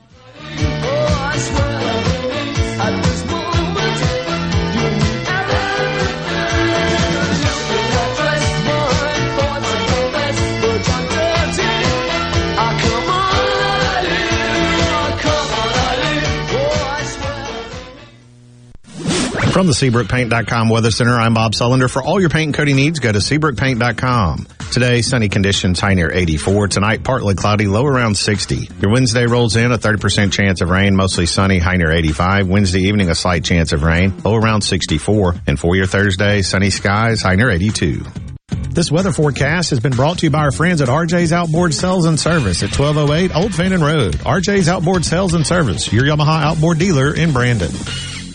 Madison Cellars, proud to be a sponsor of SEC Sports. They're your headquarters for all your wines and spirits. From special party needs to picking up that favorite bottle of wine for dinner, it's all at Madison Cellars Premium Wine and Spirits, Highway 51 at Madison Station Shopping Center. Your window tint headquarters at Auto Trim Designs on Highway 80 in Pearl is now also your best source for the lasting protection of Expel paint protection film. Your car is too precious to fail to protect it from bugs, rocks, and road debris. For more info, go to autotrimdesigns.com. Are you a hard worker? Are you dependable? Do you have a good attitude? Do you want to be part of a team? If so, the Black Label Bridge Builders at Key Constructors offers lead men and women purpose-driven career opportunities with on-the-job and outside training, leadership development, and benefits. To learn more about what it takes to be a Black Label Bridge Builder, please visit Key's website at KeyConstructors.com. Please also follow at Key Constructors on Twitter, Instagram, and Facebook to see regular updates on the Black Label Bridge Builders. He takes the pen, signs the dotted line, touchdown! That's right. You'll always score big when you shop your home team, Mazda of Jackson. You'll feel like you just scored a touchdown with the deals you'll get on every new Mazda in stock. Get super low 1.9% financing for 36 months on new 2022 Mazda CX-9s. Get 2.49% financing for 36 months on new 2022 Mazda CX-5s. And get 2.49% financing for 36 months on the all-new 2023 Mazda CX-50. Buy a new Mazda, and Mazda of Jackson will take care of your first year's maintenance at no cost to you. Shop right now at MazdaofJackson.com. Plus, you can buy with confidence with a 20-year, 250,000-mile warranty. Have a trade-in? Bring it in, and we'll give you top dollar for it, even if you don't buy a vehicle from us. And remember, 100% credit approval is our number one goal. Come score big at Mazda of Jackson, where nobody walks away because everybody saves. Our all-new state-of-the-art facility is located at 5397 I-55 Frontage Road North in Jackson. Call 991-2222 today. MazdaofJackson.com with group credit on select model. See dealer for details. ESIsupply.net. It's not if you're going to have a spill at your business or workplace, it's when. ESIsupply.net. Absorbent pads by the bundle or roll. ESIsupply.net. Sockneck boom products, oil gator, oil dry, spill kits, and much more. ESIsupply.net. Take it from Scary Gary. If it can spill, it's gonna. ESI Supply, 601-933-4910. That's 601-933-4910 or online at ESIsupply.net. Arm yourself with everything you need to take on your day. Wake up with Gallo tomorrow on 97.3 FM, Super Talk Mississippi. And now, the talk that keeps Mississippi talking. Now, on to the real part. Dynamite! On Super Talk Mississippi.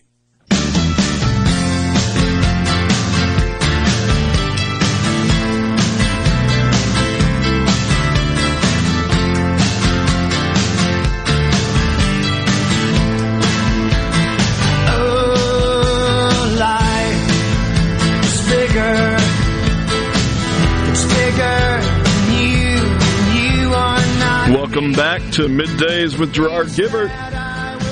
Russ Latino guest hosting for you today. Having a great conversation. We'll have a great conversation in just a moment with Ilya Shapiro, Manhattan Institute, talking about the Supreme Court and all of its machinations as it begins a new term, taking on some very important cases. We were talking about this sort of slow realization, if you will, from some people on the left side of the political spectrum about how just perilous our economic situation is and how incredibly frustrating it is for those of us who have been saying, hey, guys, something is coming. Like, we need to take this seriously. We need to stop running up the national debt. We need to stop just printing money left and right. We need to put a limit on what the Fed can do. And suddenly, those of us who have been saying that for years, people are looking around going, well, why didn't anybody warn us of this? And that's that hair-pulling moment.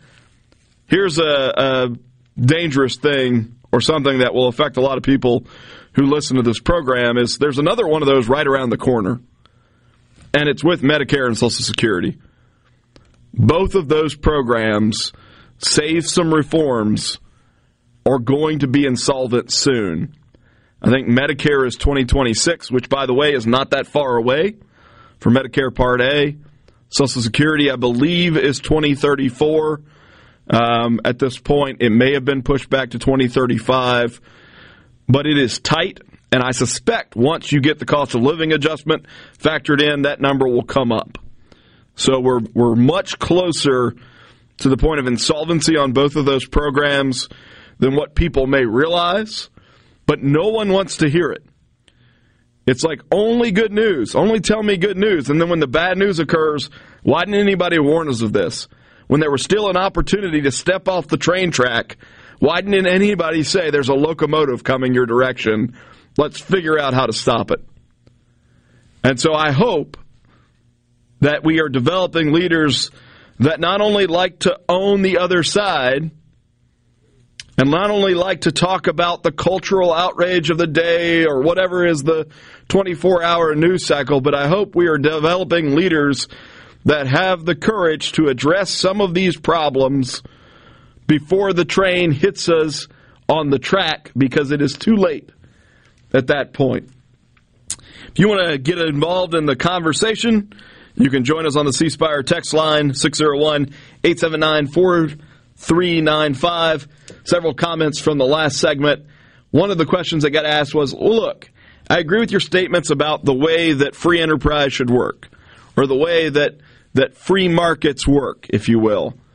But what do you do when a market gets captured by a single corporation or a small group of corporations? And I guess they're talking about how big business has gotten for some businesses. But the truth is that a lot of that occurs not because of market forces. A lot of the businesses that get to the point that they would have what some people would view as near monopoly force get to that point because of this unholy alliance between government and business, and effectively something called regulatory capture, where the biggest players in the world or in a given industry go to the government and they don't ask to be regulated less. They asked to be regulated more in a way that prevents competition. A great example of this and a simple example of this is taxi cabs in New York City, right? A taxi cab medallion now in New York City is $1 million plus to be able to have a taxi cab, or at least it was pre-Uber, right? Because they had monopolized that industry, and the way they monopolized that industry was by making it really hard from a regulatory standpoint for people to compete. They shut out the Ubers and the Lyfts for a very long time, and lots of cities did this. And then finally when Uber and Lyft broke through because people were craving that technology and that innovation, the taxi cab companies cried hard. Oh, we've got all these regulations that are on us that aren't on Uber and Lyft. That's not fair. But if you go back and look at how those regulations came into existence in the first place, it was because taxi cab companies were trying to keep out competitors. So the solution is not to prevent competitors. The solution is to reduce the regulations that favor entrenched businesses. And that is the biggest driver of this sort of too big concern that a lot of people have. The flip side of that is this.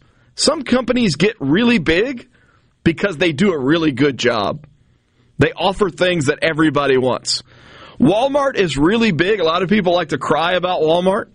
But Walmart is really big because Walmart figured out that people like to shop in one location for convenience, and they liked really low prices. And at an economy of scales, they could provide that by working directly with vendors and selling high volume. That ends up being a huge benefit to lots of consumers. And so people choose to shop at Walmart. People choose, as I hold up my iPhone, to buy Apple products. No one forces anyone to do those things. They do it because those companies are companies that they trust, or they provide products that people like, and that's a net benefit to all of us. And so I think we've got to distinguish between businesses who get to where they are by government relationships, subsidies, regulations that keep out competitors, and businesses that do it by providing something that is really, really valuable to their customers. Another customer or another texter said, stagflation, yes, that is the definition of what we are currently experiencing. I'm worried that the Fed cannot raise interest rates high enough to actually bring down inflation for lots of reasons. One, the national debt. We couldn't afford our debt service. Two, our economy is already on the verge of being broken.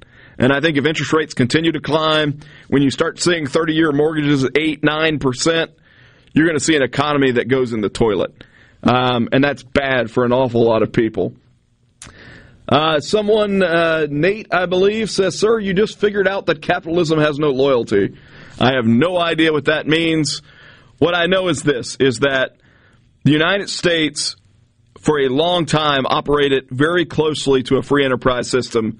And as we said before break, the end result of that was generationally people being lifted out of poverty, education attainment levels that were unheard of in the modern world, life expectancies that were unheard of in the modern world, modern technologies that no one could have anticipated that make our lives far better. That is the byproduct of free enterprise. It is a byproduct that I will take 100% of the time in comparison to what we used to experience as a species, which was essentially most people living in poverty without very much progress, most people dying early, most people not being educated, and maybe a very small sliver of society having any material wealth or any material comfort. So yes, free enterprise is a great thing. I would contrast that with what we experience now, where government has such a heavy hand in the economy, and that's really what is mercantilism as an economic theory, where the government kind of controls who succeeds and who doesn't succeed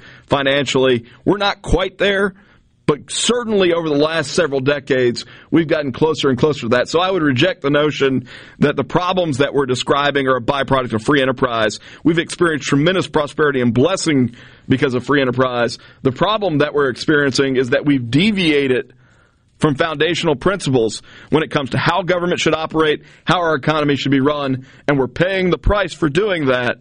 And for a long time, we've been ignoring people who have been telling us that this day was coming. Thomas in Greenwood refers to the road to serfdom that is central planning, and he is right that the road to serfdom, a famous F.A. Hayek book, essentially centered around the idea that when government tries to control every facet of the economy, the end result is shared misery. I think we are in danger of experiencing that, in places like California, as an example. And we're going to talk to a guest in a moment, Ilya Shapiro with the Manhattan Institute, about some of the crazy economic regulations that California is trying to impose right now that affects the economy of the entire country. Might even talk about pigs a little bit, and not the kind you put on the grill. The U.S. Supreme Court today is hearing a case about whether or not California's Proposition 12, which required a certain size pen for any pig that was going to be sold in California. So these are pigs that are raised and slaughtered in other states. But if it's being raised and slaughtered in another state and ultimately ends up in a grocery case in California, it's required to have a much larger pen than what is customary. It affects the entire industry. It affects the price you pay at the grocery store for a pork butt or some ribs. We'll join Ilya in just a bit to talk about that. You're listening to Middays with Gerard Gilbert, Russ Latino, filling in from the Element Wealth studio. We'll be back in just a moment.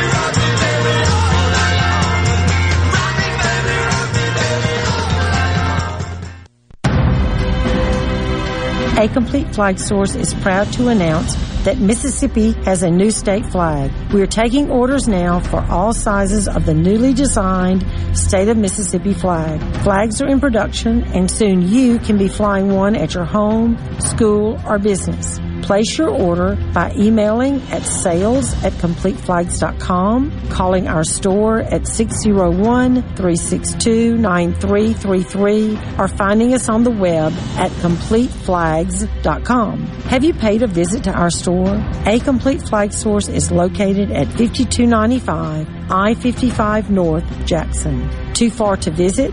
Give us a call at 601-362-9333 with your order or questions. Thank you for shopping local and supporting a Mississippi-owned business.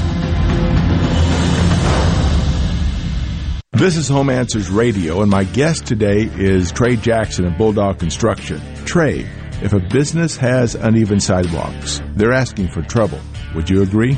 Lynn, they are. It's a trip hazard and it needs to be fixed. Our foam technology can level those uneven walks without having to lay down any new concrete. Much easier and more affordable. Trey, my wife tripped over one of those and skinned her knee up. She was fortunate. Call Bulldog Construction at 601-853-4242. Hello, I'm Gary Jolly from the Tractor Store in Richland. Now's the best time of the year to save more with Mahindra, and it all starts with zero. Pay zero down and 0% interest up to 60 months. That's more for less on many of Mahindra's best-selling models, with tractors that deliver more lift, capacity, fuel efficiency, and built-in weight. So get zero down, 0% interest for up to 60 months on Mahindra, the world's number one selling tractor, Mahindra, available at the Tractor Store in Richland.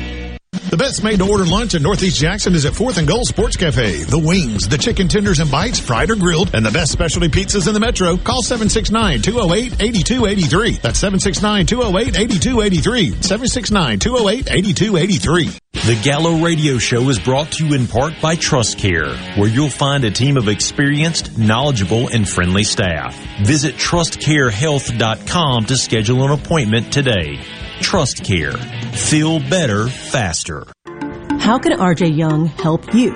With digital communications, managed IT services, business process outsourcing, and office equipment and technology, R.J. Young is your source for the technology solutions that power your business.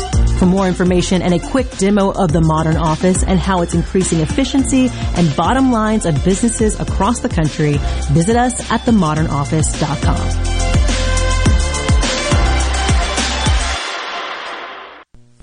I'm Kelly Bennett, and you're listening to Super Talk Mississippi News. Americans are feeling the pinch of 40-year high inflation.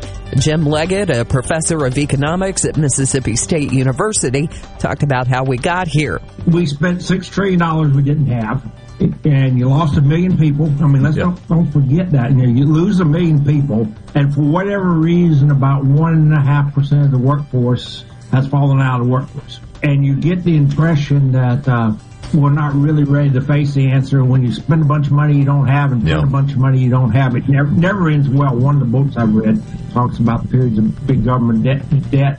He used the fancy word sovereign debt. Always ends in tears. The rising cost of living is causing more people to fall behind. 32% of adults have paid a bill late in the past 6 months. 61% of them said it's because they didn't have the money to cover the cost. Looking for something fun you and your family can do this weekend? Join Rebecca Turner every Wednesday from 2 to 3 p.m. during Good Things to learn more about statewide events and happenings, sponsored by the Mississippi Main Street Association. Join Mississippi's handyman Buddy Slowick every Saturday from 10 till noon as he broadcasts live from the Mississippi Construction Education Foundation studio. Whether you're looking to learn a trade or expand your skills, contact MCEF today. The University of Mississippi School of Business is hosting its annual Banking and Finance Symposium on October 14th at the Oxford Convention Center. Keynote speakers are Brad Bolton, Chairman ICBA, Marty Mosby, Director of Bank Equity and Strategy, Stiefel and Caitlin Long, CEO and founder Custodia Bank. A Women in Banking breakfast will be held again this year at 8 a.m. This symposium is open to all banking and finance professionals and banking students. To register, go online to the UM alumni page or email Dr. Ken Syree for more information. Mississippi loves high school football, and now you can stream tons of high school football games from across the Magnolia State each Friday night just by going to supertalk.fm/highschool. That's supertalk.fm/highschool. And of course, on Friday nights during the season, there's always a game on your local Supertalk radio station. The season's on the line. When it comes to high school football in Mississippi, nobody does it like we do. We are Super Talk Mississippi. Middays with Gerard Gilbert. It is on Super Talk Mississippi.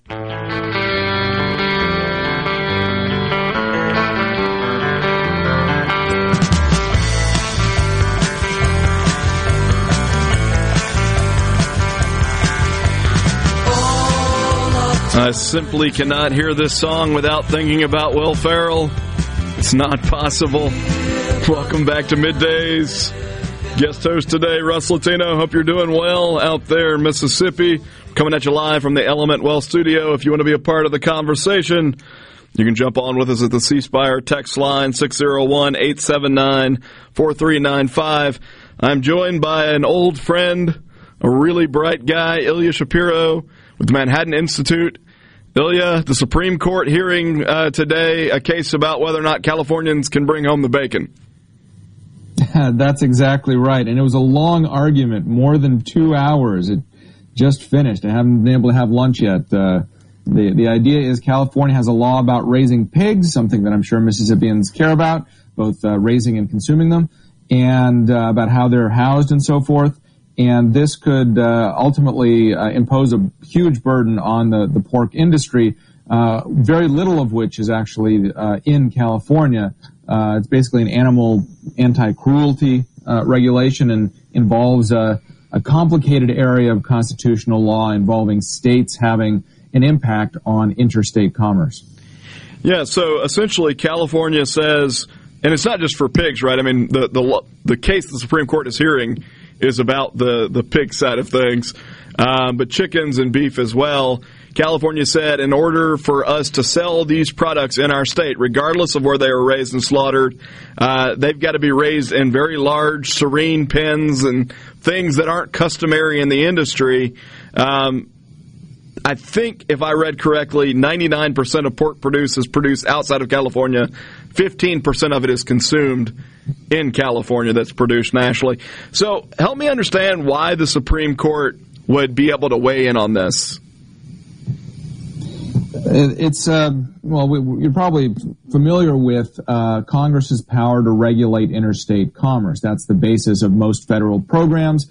And since the New Deal, the court is not in the business of kind of looking at whether something is purely intrastate or interstate. Most things with the dollar sign attached pass muster.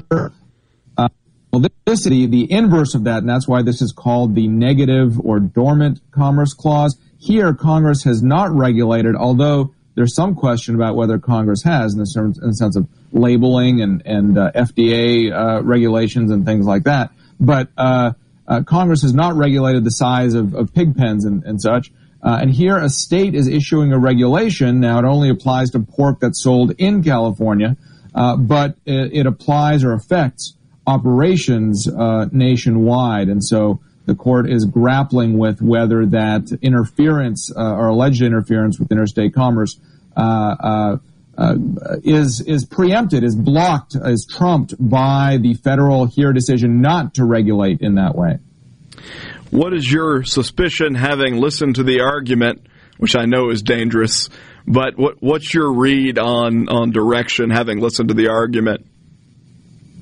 Well, I should say that I had filed a brief in an earlier stage of the case to support the idea that the court evaluate this, because the jurisprudence in this area is very confused. It's based on a 50-year-old precedent. And the court seems to be in the business of reconsidering 50-year-old precedents, that gaudy legalistic wallpaper from the 70s. It sounds, however, that there's not a majority to rule for the pork producers here. It seems like California is going to be able to maintain its rule because of skepticism of how to draw the line. You know, in a sense, any state regulation could have an extraterritorial effect if a producer wants to sell across state lines and can't easily distinguish, where its channels of commerce or which ones it's using to get different products into a particular state. Not to get too nerdy with you, is some of that skepticism of the concept. Yeah, I'm trying to keep this at a high level, because I know you're, I don't want your listeners to change the channel or click on a different link here. Well, no, but I was about to ask something that was even nerdier, which is some of it skepticism about whether or not the concept of the Dormant Commerce Clause really exists in the Constitution at all.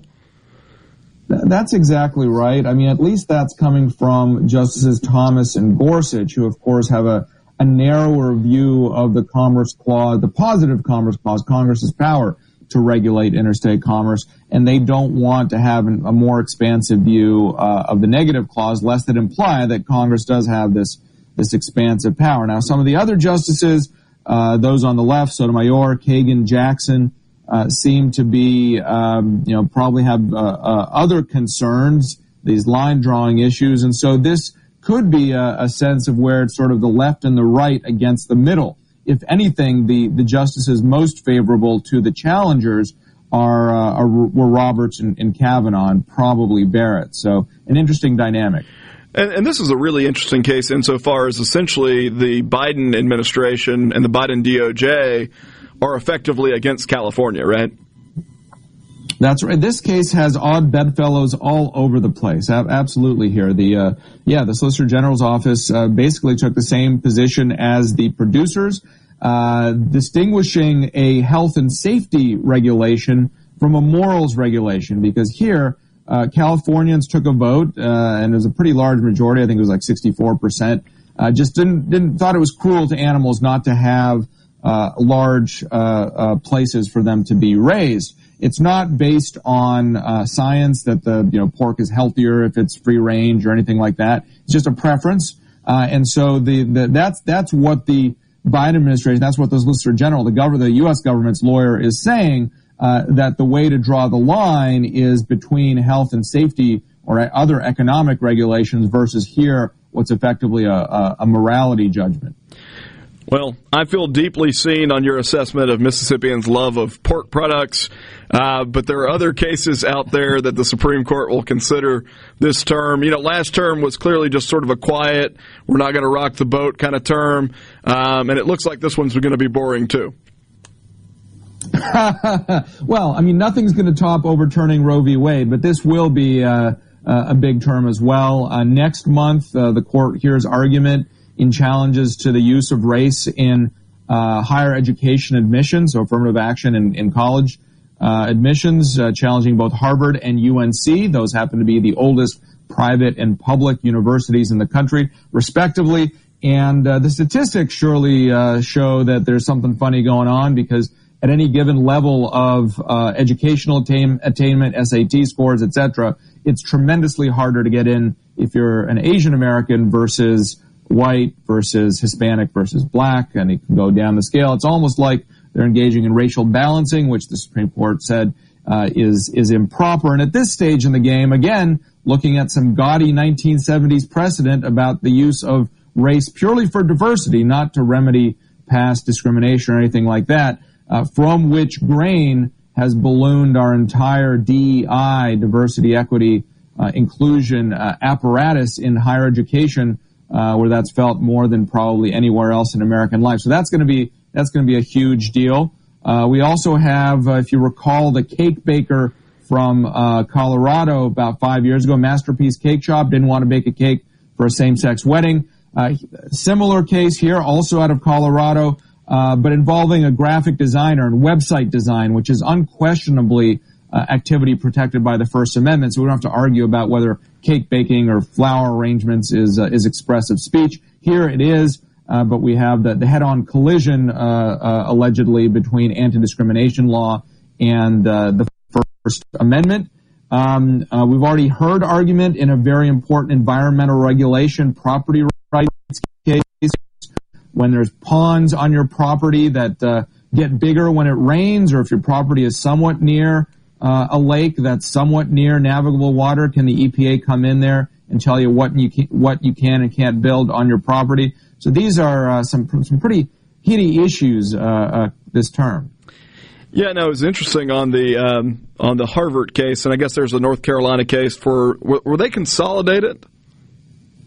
They were consolidated, but then once Justice Jackson, the newest justice, was confirmed, they were unconsolidated because she's recused from the Harvard part, because she was on the board of overseers there. I don't think it's going to matter to the result, because the public-private distinction, as a matter of first principles, is important, but the court is not looking at the jurisprudence that sets the same standard for recipients of federal education funding as those who are constitutionally bound in terms of being public states, public institutions. I was looking at some of the information in the way that Harvard judges applicants a few days ago, and it was incredible to me that apparently with many Asian students, there are essentially detractors in the formula that they use, where they're saying that they lack personality or that they are uniformly apparently according to Harvard. And some of this has come out in the discovery materials that we've seen, because that we do have some shocking revelations of what's gone on. There was there was a trial here, a bench trial, and the judge saw that seemingly uniformly all Asians, the Asian Americans who apply to Harvard, have very, very bad personalities. Yeah, that's incredible. Ilya, can you stick around for one more segment? Sure. Excellent. We'll be back in just a moment. You're listening to Middays. Russ Latino guest hosting from the Element Wealth Studio.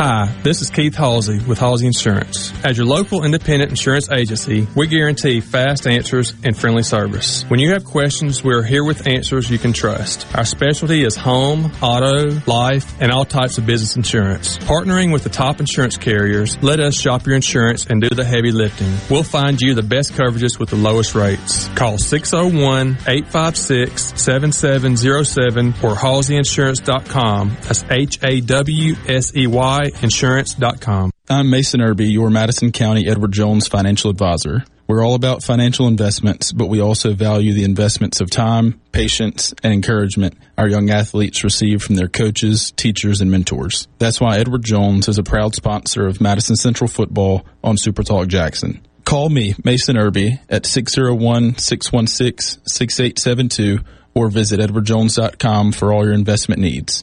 Edward Jones, member SIPC. It's a sale over 4 decades in the making. Miss Kelly's 44th anniversary sale. Get up to $500 off our everyday low prices. Plus, take 60 months to pay with no down payment. Furniture trends have changed a lot since 1978, but Miss Kelly's never goes out of style.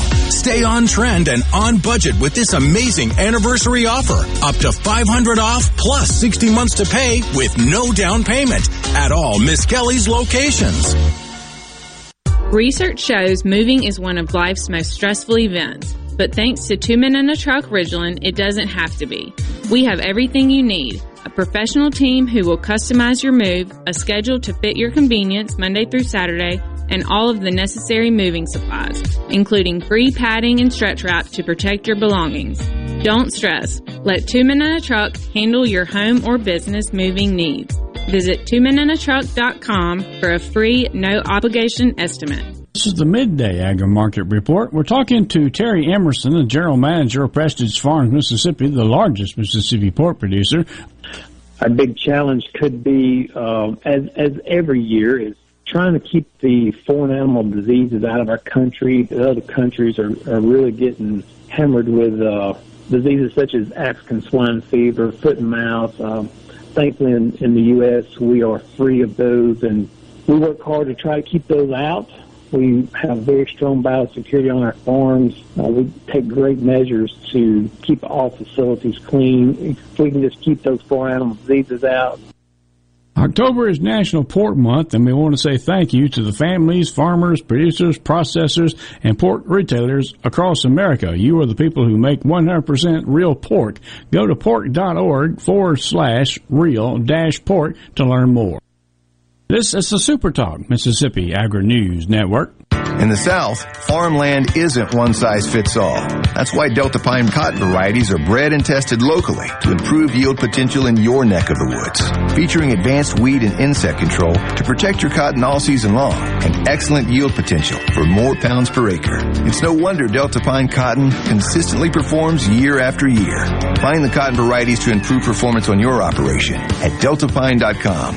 Read and follow pesticide label directions, grain marketing, and other stewardship practices. Now, would you like to be a step ahead of your competition? I'm talking about the cotton pests that eat at your bottom line, like key tarnish plant bug and thrip species. With Thrive On technology, you can. It's the industry's first cotton biotech trait to offer built-in protection against these insects. Talk to your local Bayer rep or dealer about this breakthrough technology or learn more at thriveon.com. Contact your local sales representative to learn about the availability of Thrive On technology. Read and follow pesticide label directions, IRM, grain marketing, and other stewardship practices. Tune in to Good Things with me, Rebecca Turner. It's Mississippi's Radio Happy Hour, weekdays from 2 to 3 p.m., right here on Super Talk Jackson 97.3. You know what that means. Middays with Gerard Gilbert. We'll do it live on Super Talk Mississippi.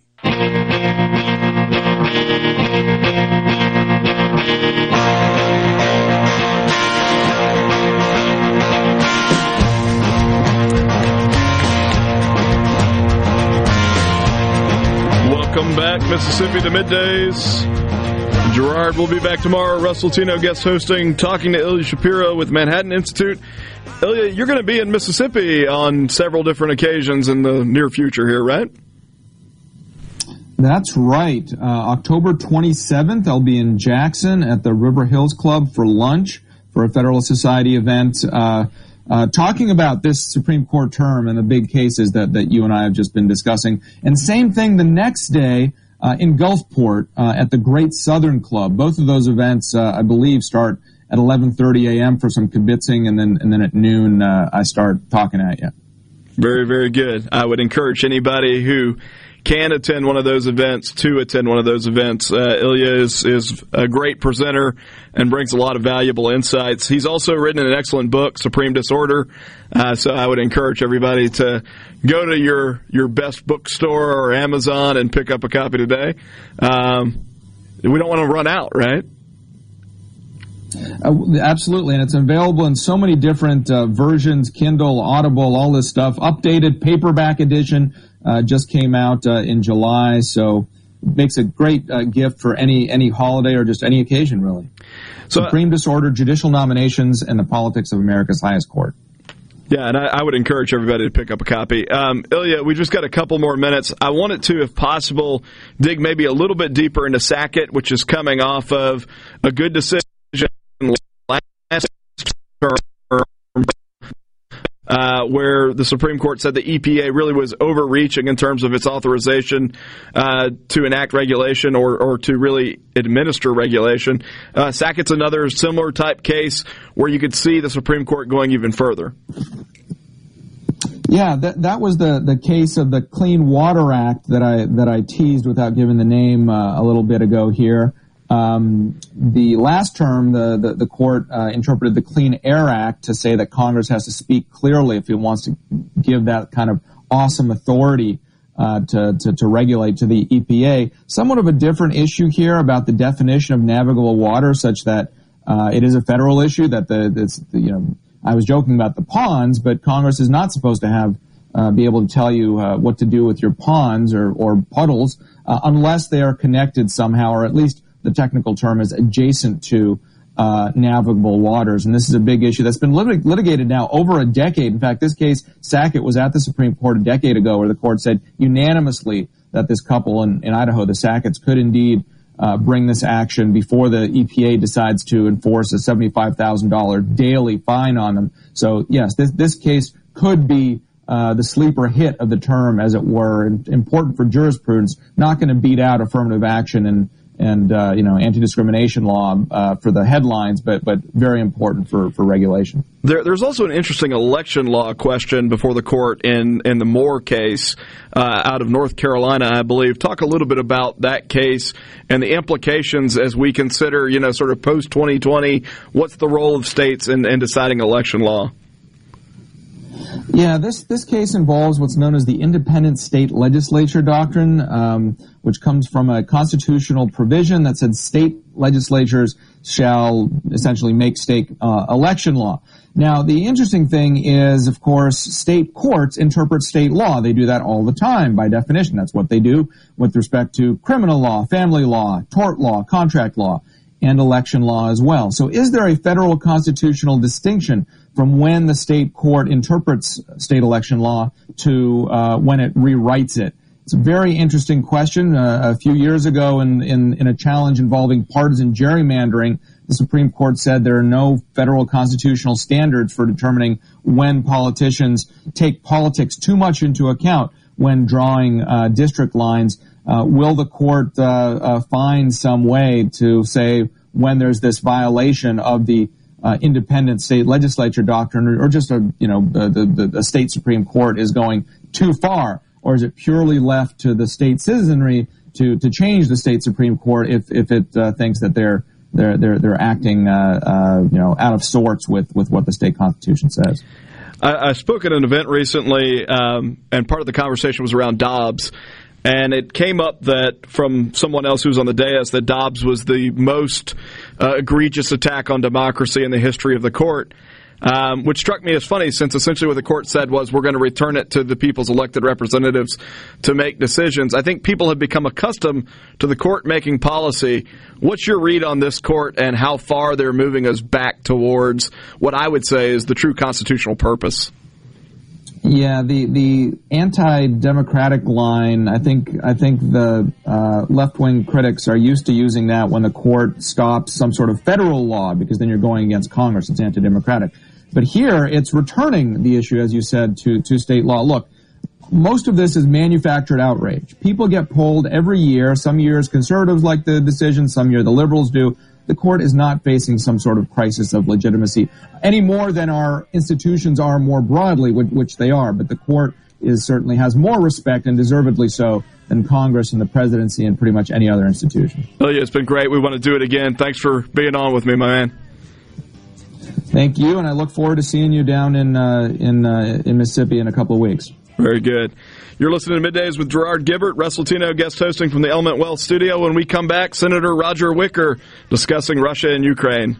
I said that time may change me, but I can't trace time. Your home for Ole Miss sports. WFMN Flora Jackson. Super Talk Mississippi. Powered by your tree professionals at Barone's Tree Pros. 601-345-8090. News. I'm Chris Foster. More Russian missiles and drone bombs have hit Ukraine. Attacks on civilians condemned by G7 leaders, including President Biden, after a video conference with Ukraine's President Zelensky. Their message repeated by NATO Secretary General Jens Stoltenberg. Our message is clear. NATO stands with Ukraine for as long as it takes. The Russian strikes are also hitting energy infrastructure. In Pennsylvania, children and adults taking care of them are sick from a carbon monoxide leak. More than 24 kids and workers from the Happy Smiles Learning Center in Allentown, Pennsylvania, are stable after being taken to hospitals in what the fire chief called a massive emergency response. It started early this morning with a 911 call about an unconscious child at the daycare. Fox's Tanya J. Powers, another daycare around the corner, took in kids who needed taking care of. America's listening to Fox News. As locals, ADS Security is committed to keeping the community safe. We're the same great company, same local office, with the same local service you've counted on for years. Visit us in Gluckstadt. ADS Security, 601-898-3105. Call today. Magnolia Health is made for Mississippi. A statewide network of specialists and primary care physicians at more than 17,000 locations, community outreach programs, and quality jobs for nearly 400 Mississippians. Our commitment to building healthier communities in Mississippi has never been stronger. Learn more at magnoliahealthplan.com/benefits. The best made-to-order lunch is right around the corner at 4th and Gold Sports Cafe. Eat in or carry out, DoorDash or Grubhub. Call 769-208-8283. That's 769-208-8283. Once again, 769-208-8283. I'm JT Mitchell, and you're listening to Super Talk Mississippi News. With statewide elections coming up in 2023, Senator Melanie Sojourner is vowing to make sure Lieutenant Governor Delbert Hosemann doesn't get reelected.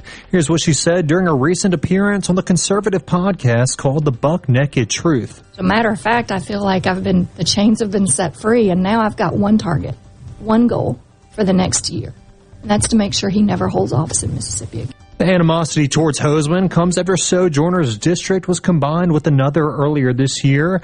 The GOP senator out of Natchez, who served as Senator Chris McDaniel's campaign manager during his 2014 U.S. Senate run, also revealed that she's actively rooting for McDaniel to challenge Hosemann. We need Chris McDaniel. My children, all of our children, need him in that fight. To read the story in its entirety, log on to supertalk.fm. Are you an employer looking to diversify your workforce? Hiring workers with disabilities is a win-win situation. This is Chris Howard, Executive Director of the Mississippi Department of Rehabilitation Services. Call our business relations specialist to learn how your company can benefit from no-cost, on-the-job training and receive tax credits when hiring workers with disabilities. We're a source of recruitment for pre-screened and job-ready applicants and are committed to being a valuable partner for employers. Visit our website at mdrs.ms.gov to find a business relations specialist near you. Here's what a family home prepared for tornado season looks like. Outside, there's an adequate supply of propane in the tank. The propane cylinders are stored outdoors, not in the basement, garage, or shed. On the fridge, there are instructions for turning off the utilities. and contact information for the local propane provider. So, how does your family's home measure up? For more advice on tornado preparation, call your propane provider. Propane. Clean American energy. Visit mspropane.com to learn more. During the most recent legislative session, lawmakers passed a bill establishing a velvet buck season in Mississippi. William McKinley is with the Department of Wildlife, Fisheries, and Parks. We're the only state in the union, the game that doesn't have some type of mandatory reporting system for big game harvest. So it showed that our hunters are willing to do that. We had, the count I saw was 285 deer were reported for the weekend. And so it was a good harvest. It was some really nice bucks harvested. The season ran from September 16th through the 18th. And a black teenager has died after Gulfport police shot him in the head outside a discount store. 15-year-old Jaheim McMillan was shot last Thursday, with the Harrison County coroner confirming the high school freshman's death on Monday.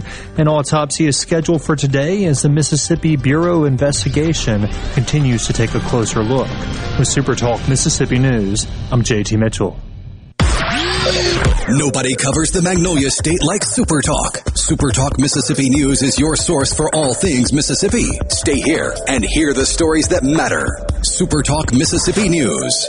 Online at supertalk.fm. Join Sports Talk Mississippi every Friday during the 5 o'clock hour for Food Fridays presented by Polk's Meat. We'll tell you our favorite way to grill the delicious Polk's Original, Cajun, and Garlic and Green Onion sausages, as well as other barbecue favorites. Remember, picky people pick Polk's. How has Mississippi Farm Bureau Federation impacted your life over the last 100 years? Connecting the state through broadband service, protecting your private property, great insurance, member benefits, saving your hard-earned income, and oh yes, our farms grow the cleanest and safest food in the world, agriculture, and so much more. We're what's best for all Mississippi. The Mississippi Farm Bureau Federation. 100 years of faith, family, and Farm Bureau. Become a member today at msfb.org.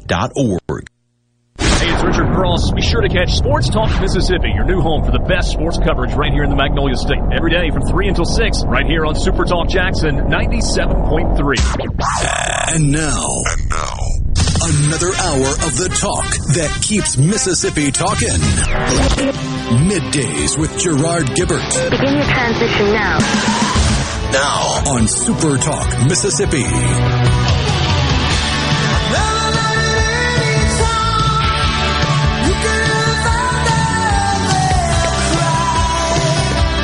Welcome back to Middays. Guest host Russ Latino in today, filling in for Gerard from the Element Wealth Studio. We are honored to be joined by Senator Roger Wicker. Senator Wicker, how are you doing? I'm doing great. We didn't do a voice test. Can you hear me? I can hear you great. Okay, good, great. Glad to be with you. Thanks for the invite. Absolutely. So over the weekend, we saw that Russia escalated attacks across Ukraine. I know this is something that you've been really involved with and have been a leader on. Talk about what it means as we see Vladimir Putin presumably getting more desperate, and as a result of that desperation, in many ways, more violent, particularly towards civilians now. Okay, well, let me start my answer by pointing out what I'm wearing on my lapel.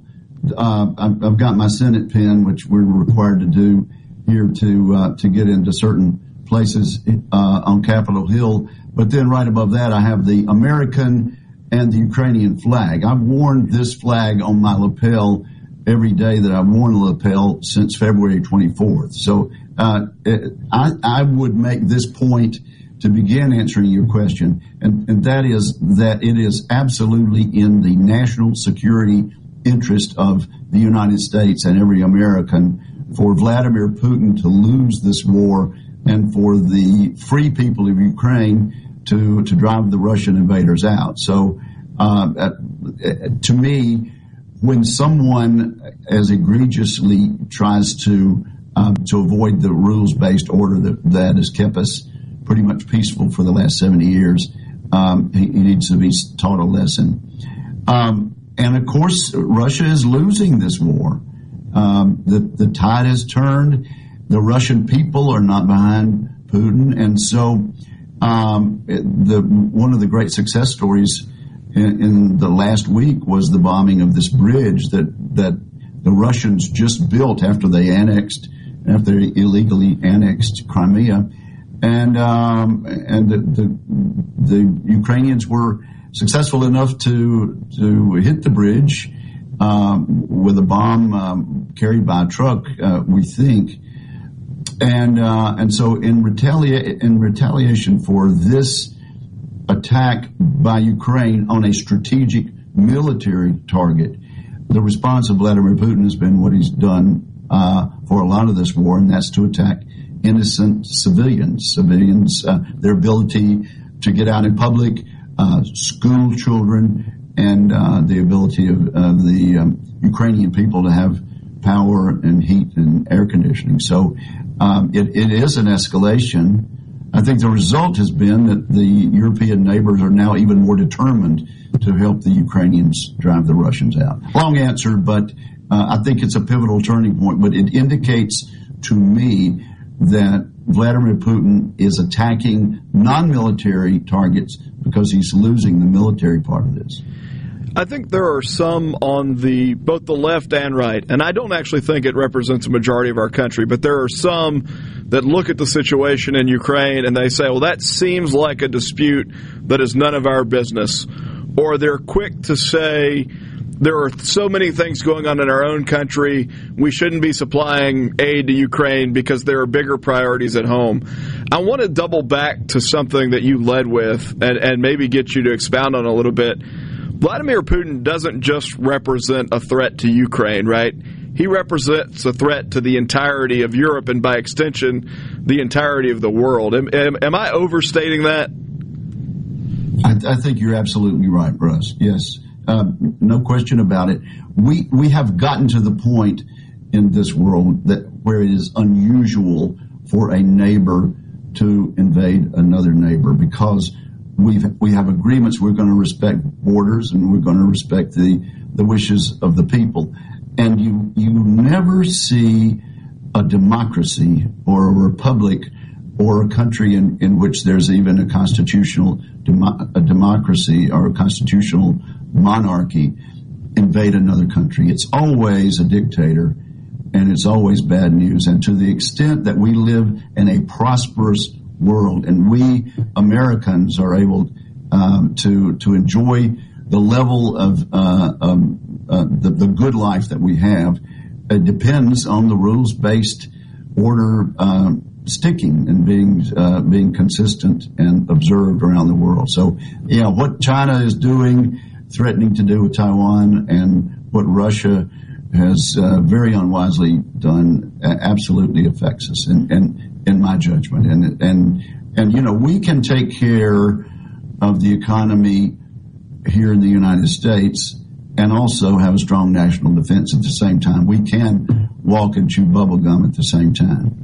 And some of that risk with Putin is if you allow him to advance into Ukraine unabated, then Finland's next, and then who's after that, right? And so it has struck me, because I'm one of these guys that is largely reticent to the idea of American intervention in foreign disputes, but there are certain threats that, if you do not push back at the beginning stages, result in much bigger trouble down the line, and that's been my read of this one. I'm curious what you think about the Biden administration's response. Obviously, the president made news talking about nuclear Armageddon, which to me seemed reckless and shouldn't have been said, but I'm curious what you think about the Biden response. I think the Biden response is just a follow-on to the signals of weakness that we've had ever since the debacle in Kabul, Afghanistan. You know, there were two schools of thought about whether we could stay there, keep a lid on things with a small NATO force, or whether we should pull out. And people of goodwill were divided on that. But the way we got out, and the way the president really ignored what we now know was the advice of almost all of his generals and admirals and DOD officials, sent a clear signal of weakness. And so we've been frustrated at that. I think it has made China emboldened. I think it has sent a signal to Vladimir Putin that he could embark on the war crimes that he has. And so the sort of offhand remark at a fancy party about nuclear Armageddon that the president made was absolutely ill-advised. And it's the sort of thing we've seen time and time again with statements by our commander-in-chief having to be walked back, not the next day, but an hour later by the staff, who realize how dangerous those remarks are. We are mindful that Russia has tactical nukes and that they have strategic nukes. And believe you me, we have looked at this possibility.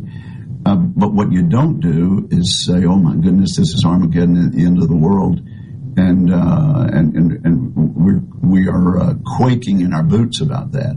And to me, that's what that statement did. Yeah, that certainly doesn't inspire confidence as you face what is a significant challenge and a real threat, but you expect a different level of confidence-inspiring rhetoric to come out of the highest office in the country versus panicking people about the potential of nuclear engagement. It strikes me that that's happened also in the context of Taiwan, where he's made statements that have been walked back, and you alluded to the conflict with China and Taiwan potentially sort of brewing here.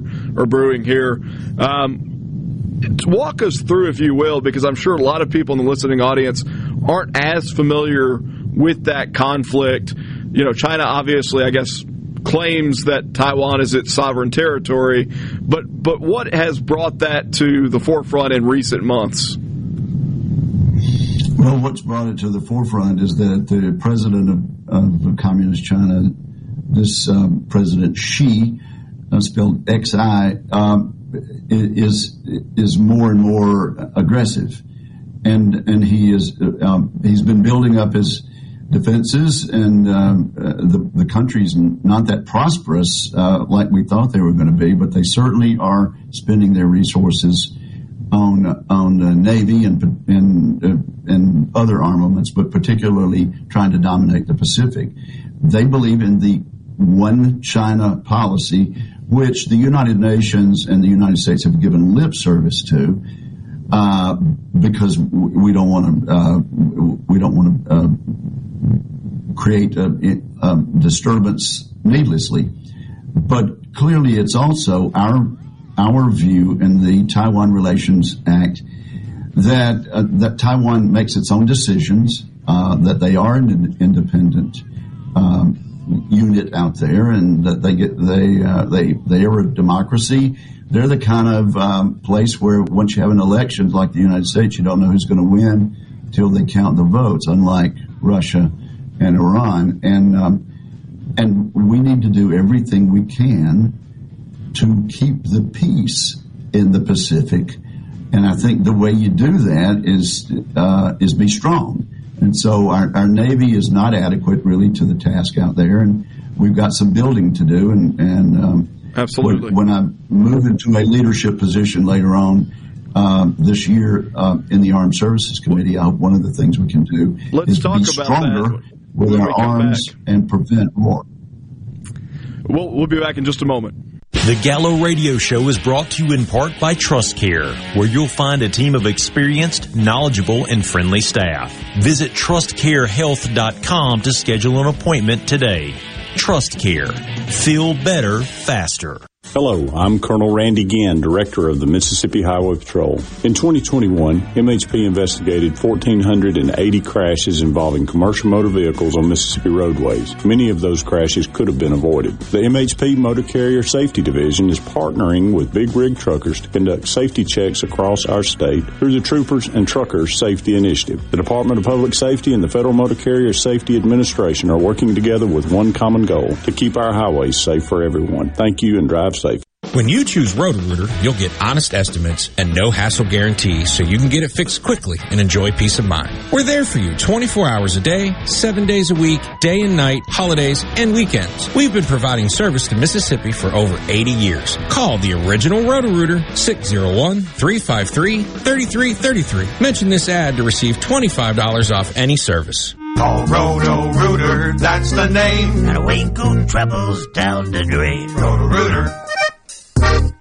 This is Allison Callaway. Since 1954, Callaway's has been family-owned and operated, located in Gluckstadt, south of Germantown High. Callaway's has a large selection of all your favorite trees, shrubs, and fall-color plants. Callaway's has large rolls of pine straw, and we offer quantity pricing. Callaway's outdoor patio furniture is in stock and ready for delivery, all 20 to 50% off, and for a limited time, free delivery in the metro area. Our farmers market is full of fresh fruits, vegetables, fall pumpkins, local honey, jellies, jams, and the best tomatoes in town. Callaway's has farm fresh produce 7 days a week. Did you know Callaway's has beautiful decorative accessories and gift items for your indoor and outdoor living spaces? Callaway's has bulk soils for pickup and local delivery. Callaway's landscape designers Clinton Streeter and Corey Castle can design and install your landscape. Callaway's Gluckstadt on Calhoun Station Parkway, south of Germantown High. Everything for home and garden, that's what Callaway's is.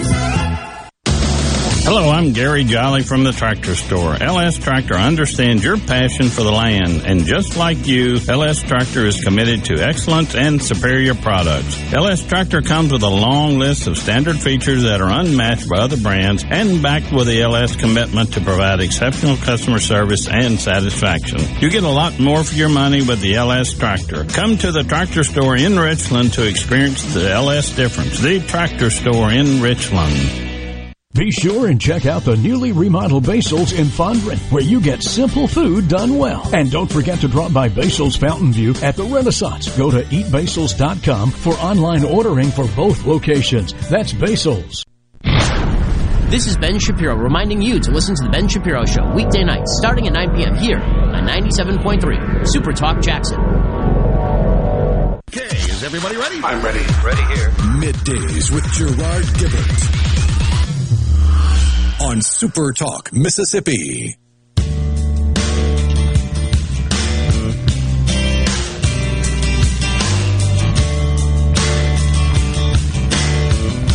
Middays with Gerard Gilbert, Russ Latino guest hosting. Happy to be joined by Senator Roger Wicker. Senator Wicker, before we went to break, we were talking about some of the turmoil across the globe. The Russian-Ukrainian conflict, obviously, a growing sense of escalation between China and Taiwan that represents a national security threat to the United States as well.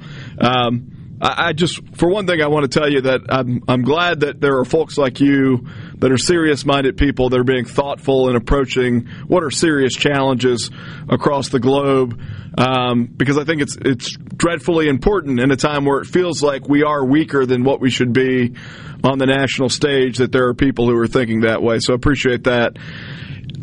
Thank you, Russ. And you know, Ronald Reagan believed in peace through strength. And he achieved that, and to me, we need to return to that philosophy, peace through strength of Reagan. I wanted to, if you're open to it, shift gears and talk a little bit about the elections that are coming up. Obviously, you were the head of the NRSC in a period of real success, and I am curious what your thoughts are as we head towards midterms. Do you see a path where Republicans regain the Senate? Well, I do, but look, I'm going to shamelessly plug something that I've been working on. This is a book by Senator Tim Scott, and he is running for re-election this year in South Carolina and will be re-elected almost certainly. He's going to make a presentation at the University of Mississippi Gertrude Ford Center on Friday afternoon, ushering in the Declaration of Independence Center, where we're going to study. I have a minor at a major university, the first in the country, studying Declaration of Independence thought. That's 4 p.m. Friday, and I would hope that the press and the people in Mississippi would come and be part of that. Regrettably, Tim's going to have to appear remotely because he's come down with COVID. But it's a big announcement and a big step for a major university to put in their philosophy department a course of study that says what we did in 1776 and 1787 was special and it's a good thing to celebrate and challenge those people who don't believe in what we were doing. Now, to answer your question about the election, yes, I think the response of the American people is going to be to reject Joe Biden and his policies and the policies implemented by the Democratic majorities in the House and Senate. Well, twofold response on my part. One, glad Tim Scott is involved because I think he's incredible. I've been a big fan of him for a long time. Two, a question for you on the elections. What are the biggest races in the country right now where you see the opportunity for Republicans to gain a seat that would give you the majority? I think we've got a reasonable chance and in four states. I think we've got a good chance in New Hampshire, Georgia with Herschel Walker, out in the state of Nevada with Adam Laxalt, and in Arizona we have other longer shots, maybe in Colorado and the state of Washington. But here's the key issue, Russ. Almost every decision that President Biden has made has resulted in the shape we're in. I mean, he went on the attack against domestic oil and gas from day one with the regulatory policy. And so is it any wonder that gas prices are above $3 again in the state of Mississippi? They're above $6 out in California.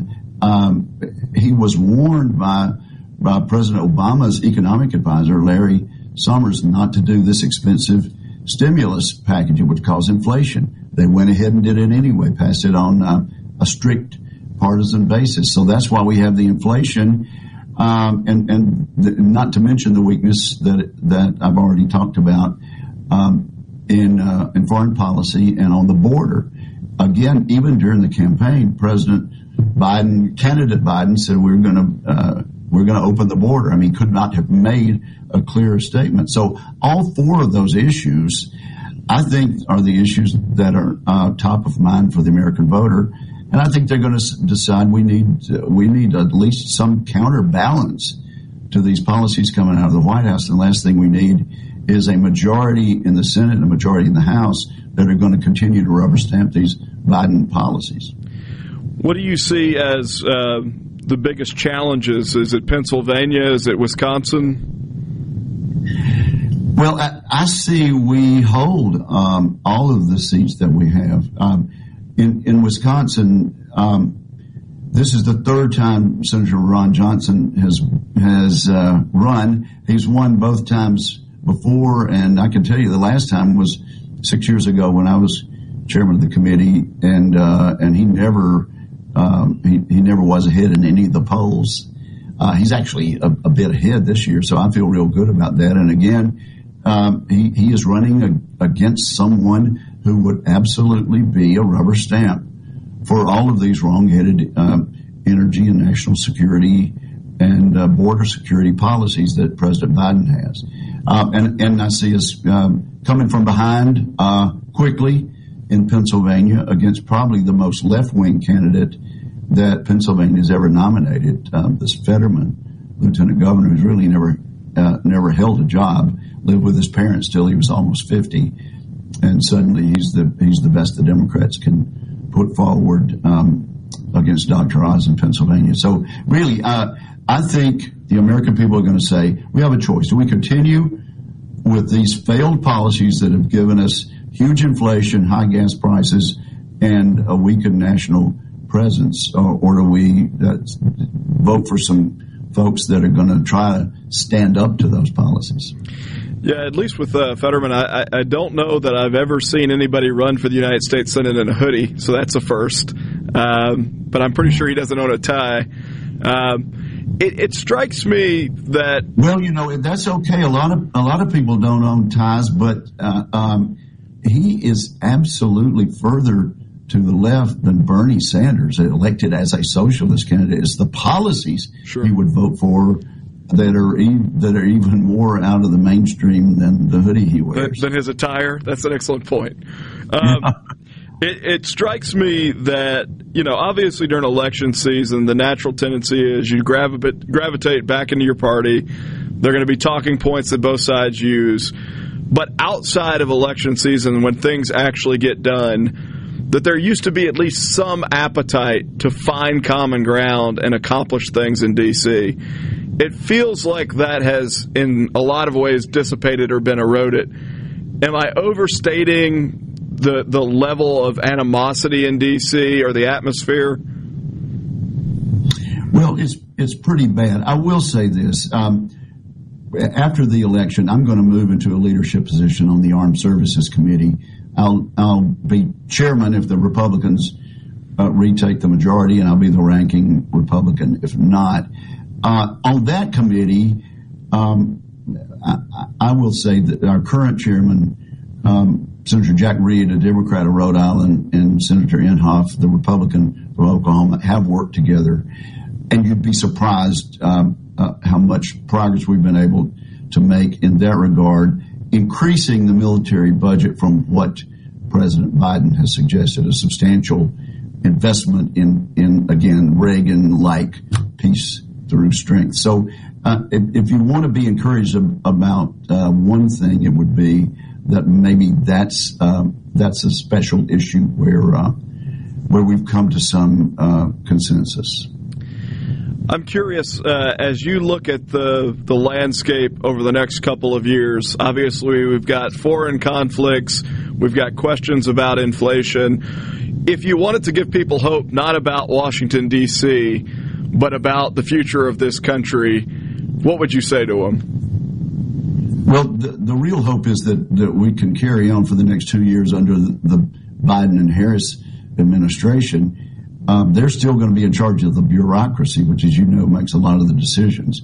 But to the extent over the next 2 years that we can absolutely block these stimulus bills and keep taxes from going up, a majority in the House and a majority in the U.S. Senate will absolutely prevent any further tax hikes, and we know President Biden would like to do that. If the Democrats win the House and Senate, we're going to have another big tax bite and a further chipping away of the Trump tax cuts of 2017, which I think is probably the best thing I voted for in recent years, because it ushered in an era of growth and job creation, took the burden off job creators and gave them a little more flexibility to create more American jobs.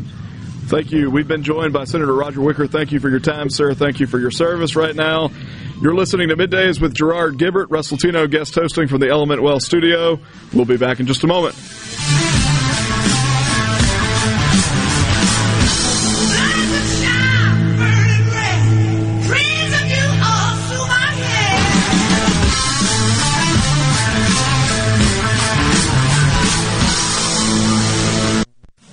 From the SeabrookPaint.com Weather Center, I'm Bob Sullender. For all your paint and coating needs, go to SeabrookPaint.com. Today, sunny conditions, high near 84. Tonight, partly cloudy, low around 60. Your Wednesday rolls in, a 30% chance of rain, mostly sunny, high near 85. Wednesday evening, a slight chance of rain, low around 64. And for your Thursday, sunny skies, high near 82. This weather brought to you by our friends at Gaddis McLaurin Mercantile since 1871. For all your deer camp needs, stop by today. Gaddis McLaurin Mercantile in downtown Bolton. Janie King, the king of clean. How do you and your staff get things done? Teamwork. When a team works together, they can do anything. That's why all of us at Janie King, the king of clean, are excited to team up with you. At Janie King, our team has been working together for over 35 years, cleaning your places for work, education, medical attention, eateries, stadiums, and worship. Let our team help your team. Go to JanieKingCleans.com and trust your clean to the king. That's JanieKingCleans.com. Janie King, the king of clean. At Fillmore Buick GMC, we strive to make buying your next vehicle easy and take care of you long after you drive off the lot. That means upfront and honest pricing, doing everything we can to make the time you spend in the dealership as short or as long as you need. It means we understand that purchasing a vehicle is more than just a transaction for you. We want you to enjoy the experience as much as we appreciate your business. Find your next Buick GMC or pre-owned vehicle at FillmoreBuickGMC.com. Fillmore Buick GMC. You drive everything we do. For all your glass needs, call Venable Glass Services. Glass Networks. They're there to try and steer you to use their own glass shop. Well, you can tell your insurance you want to use Venable Glass, and there'll be no additional cost to them to get the highest quality glass. Venable Glass is locally owned and operated, and they do windshield replacement and rock repair right there in their shops, or they'll even come to you in the Tri-County area for free. That's right, free mobile service. At Venable Glass, they also do frameless and frame shower doors, mirrors cut to size and installed, picture frame glass, tables, desktops, insulated glass, plexiglass, commercial storefronts, and heavy equipment glass. Venable Glass. They'll come out and give you a free estimate. They want to work hard for your business. Venable Glass. Open Monday through Friday, 8 to 5, and on Saturday, 8 to noon. Hey, there's two locations, too, in Ridgeland at 660 Highway 51 North and Brandon at 209 Woodgate Drive South in Crossgates. Check them out on the web at venableglass.com. Remember, for all your glass needs, call Venable Glass Services, 601-605-4443. I'm Andy Gibson, your Commissioner of Agriculture, inviting you to the 163rd Mississippi State Fair in Jackson, October 6th through 16th. There'll be music, food, rides, and games for the whole family. This year, we're going to have great live music, all free with the price of admission. Come on out to experience Scotty McCreery, David Lee Murphy, Midnight Star, B.O.B., and Bobby Rush. You can also enjoy daily shows from local entertainers on the main stage. It's all waiting for you at the Mississippi State Fair, October 6th through 16th. I'll see you there. I'm JT Mitchell, and you're listening to Super Talk Mississippi News. With statewide elections coming up in 2023, Senator Melanie Sojourner is vowing to make sure Lieutenant Governor Delbert Hosemann doesn't get reelected. Here's what she said during a recent appearance on the conservative podcast called The Buck Naked Truth. As a matter of fact, I feel like the chains have been set free, and now I've got one target, one goal for the next year, and that's to make sure he never holds office in Mississippi again. The animosity towards Hosemann comes after Sojourner's district was combined with another earlier this year. The GOP senator out of Natchez, who served as Senator Chris McDaniel's campaign manager during his 2014 U.S. Senate run, also revealed that she's actively rooting for McDaniel to challenge Hosemann. We need Chris McDaniel. My children, all of our children, need him in that fight. To read the story in its entirety, log on to supertalk.fm. From the ground up, from the grassroots. That's how we began in 1922, and that's how we do things today. The Mississippi Farm Bureau Federation celebrates 100 years in 2022. 100 years of farming, ranching, and supporting our 180,000 member families. From our state capital in Jackson to our nation's capital in Washington, D.C. Creating policy, advocating for a better way of life for all Mississippi. We've been there through the tough times when Hurricane Katrina blew ashore. There is extensive damage on U.S. 90. Triumphant times, winning the right to vote to protect private property rights for Mississippians. We introduced benefits like our insurance in the 1940s and fought to stretch broadband internet service from DeSoto County to the Mississippi Gulf Coast. So, from the ground up, not just a farm organization, 100 years of strengthening our families, our communities, and our state. The Mississippi Farm Bureau Federation. 100 years of faith, family, and Farm Bureau. Super Talk. Nobody keeps Mississippi informed like we do.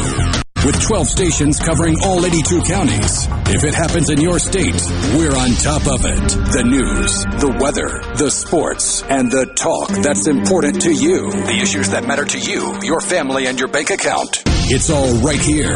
And when you're away from home, depend on the Super Talk app and supertalk.fm to stay in the know. We're proud to serve our fellow Mississippians. Super Talk Mississippi. Come on. Middays with Gerard Gilbert. All right, we are back on Super Talk Mississippi.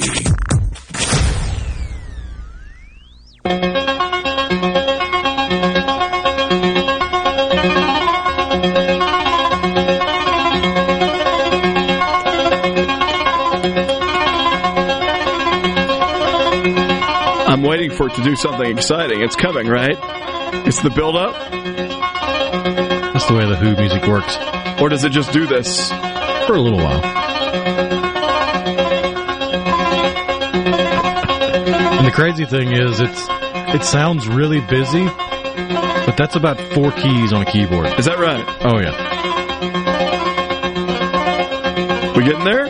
Or no? Oh, there we go. There we go. That's the note.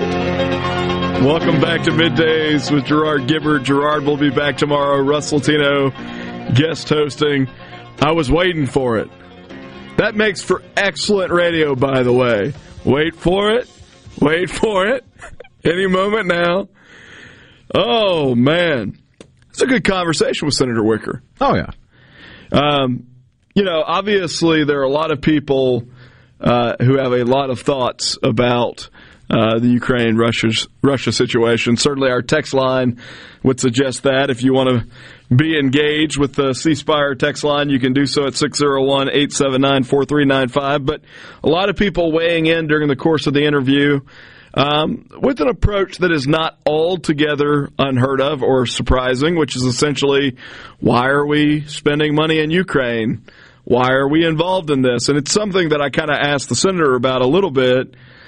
I think that people at some level need to understand, and maybe you and Gerard have talked about this in the past, that the aid that the United States gave to Ukraine, it wasn't like we just dropped pallets of money on them. Right. We didn't, here's a blank check, go spend what you need. A lot of that aid came in the form of weapons, and a lot of those weapons essentially were last year's model, so to speak. Yeah, I mean, military equipment, for lack of a better term, has an expiration date. It has an operational use. And if you think back to when President Trump first started taking on ISIS and dropping MOABs, the mother of all bombs, one of the reasons behind pulling that out of the arsenal was because they had a date that they needed to be used by or they would no longer be operational. Well, a lot of the stuff that's been sent to the Ukraine is in the same boat. We're not currently fighting any wars. We're out of Afghanistan, but the money's already been spent on this equipment, on these weapons, on these arms. Why not use it to take one of the people off the table, like Russia, especially if it doesn't involve endangering American lives? No, 100%. I mean, what you're talking about are... And I say last year's model, it's really not even that. They're older weapons by and large. That doesn't mean that we're not supplying them with other forms of support. But also in context of trillions of dollars of spending, we're not talking about a huge chunk. Now, to me, what we've sent them is a huge chunk of value. But in the context of trillions of dollars of spending, we're not talking about that. I think here's where I come down on it. I am a conservative with libertarian tendencies, let's call it that. I don't think we should police the world. I'm not a fan of getting engaged for 10, 15, 20 years in foreign theaters. I'm just not. I thought we should have pulled out of Afghanistan. I thought the execution was horrific in terms of pulling out. But I thought, you know, anytime we put men and women in danger that wear the American uniform, there should be a very clear mission objective. We should give them the resources that they need to accomplish it. And when they're done, we should bring them home. And so I looked at something like Afghanistan and said, I think we far outlived our purpose there. And my general inclination is for America not to try to be the policeman for the world. That being said, there are periods in history where that mentality has backfired tremendously. And I used to always say, and it's a well-known sort of nomenclature or cliche, that, you know, the first person that evokes Hitler in a conversation has lost the conversation, right? Because they're being absurd in making the comparison. But at some level, human nature has never changed, right? And if you have an autocratic dictator that has shown a desire to rebuild the Soviet Empire, and you're looking at the first step as Ukraine, that's not the last step, that's the first step, then it becomes a different level of analysis. Do we let this guy get to the point that he controls the entirety of Europe?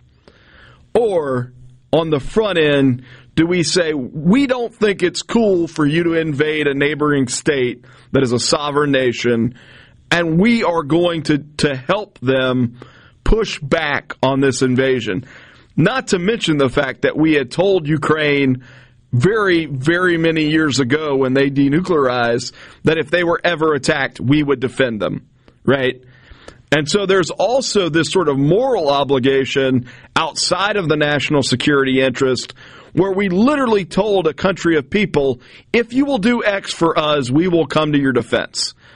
And the truth is the United States has a really bad history of promising nations, if you will do what we want you to, we'll be there for you in your time of need, and then oftentimes not living up to that. For a period of my life, very short period, I worked at the United Nations for the nation of Bosnia and Herzegovina. That's a much longer story as to how that happened. But part of what I did was I planned a symposium to commemorate an attack in Bosnia in a place called Srebrenica. And essentially this town was invaded by Serbian forces. Every man and boy in the entire town was killed and buried in a mass grave. And how that unfolded is that you had a bunch of UN and U.S. troops that had gone into eastern Bosnia and said, if you will disarm yourself, we will protect you. If you'll turn in your guns, we'll be there to help you. They took the guns, and when the Serb soldiers showed up, there weren't enough to defend them against them. They let them in, and they killed an entire town of people. There are stories like this over and over again. One, it's a really good reason not to allow anybody to disarm you. But two, if you promise someone they will do something for you, that you'll have their back, and then when it comes time, they live up to their end of the bargain, and when it comes time for you to live up to yours, you don't. That's a moral problem. And so I think there's both a national security interest there, and whether or not we like it, we made a commitment, and candidly, I think we should keep those kinds of commitments. We probably should make less of them. But if we make them, we should keep them. And so there's real reason not to allow Putin to go on the run through Europe. The other reason not to allow Putin to do that is that we don't want to embolden other people who have very similar mentalities. And so I was glad Senator Wicker talked about Taiwan and China. We mentioned it on Friday's program. It's getting less attention than obviously what is an active war between Russia and Ukraine. But that is a situation that could end up being a far larger powder keg were it to explode. And if you look at pre-Ukrainian invasion, a lot of attention was being paid to China and their buildup for what looked like an invasion of Taiwan sometime this fall. They were getting ready to pull the trigger. Russia acted first.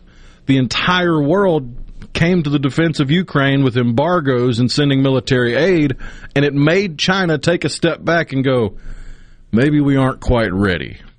No, 100%.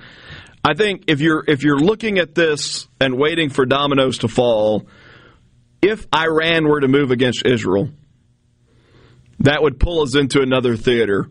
And there's some risk of that right now. And then obviously if China were to move against Taiwan, that creates a scenario that may not be motivated by the same things that the Third Reich were motivated by or Emperor Hirohito was motivated by. But it creates a scenario that looks an awful lot like a global conflict, World War-ish style, right? We want to avoid that. I think the way you avoid that is by exhibiting your willingness to win that. And if you're not going to exhibit a willingness to win, the bully will keep being a bully. So there is an element in what Senator Wicker was saying that I think is absolutely true.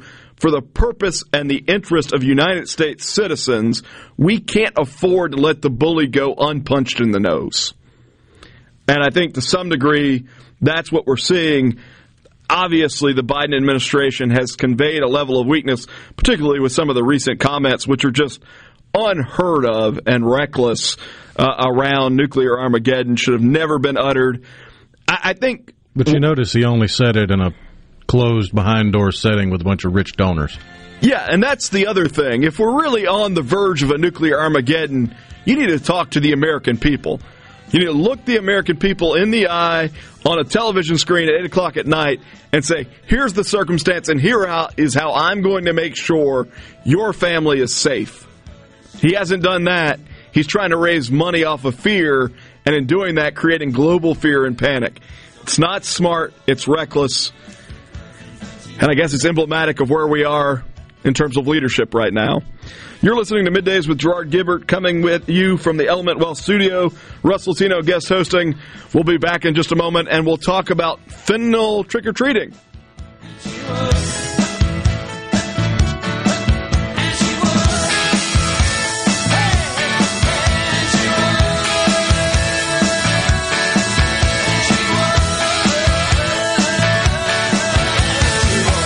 The doctors at Carter Sledge Family Dentistry are general and cosmetic dentists. At Carter Sledge Family Dentistry, you'll find one of the most state-of-the-art facilities in Mississippi, along with a friendly staff and doctors who are both professional and compassionate. Meet our team, take a virtual tour, and make an appointment at cartersledgedental.com. Carter Sledge Family Dentistry on Lake Harbor Drive in Ridgeland. Call 601-607-7876. At Carter Sledge Family Dentistry, our smile begins with yours. Hey, this is Will with Service Specialists. Are you looking for new employees, spending hours searching recruitment sites? For over 50 years, Service Specialists has been connecting hard-to-find qualified candidates for employers. We have candidates for all your administrative, professional, manufacturing, and industrial needs. Check us out online at ServiceSpecialistLTD.com. That's ServiceSpecialistLTD.com. Service Specialists, your expert recruiters helping employers and job candidates connect since 1967, with offices in Ridgeland, Canton, and Oxford.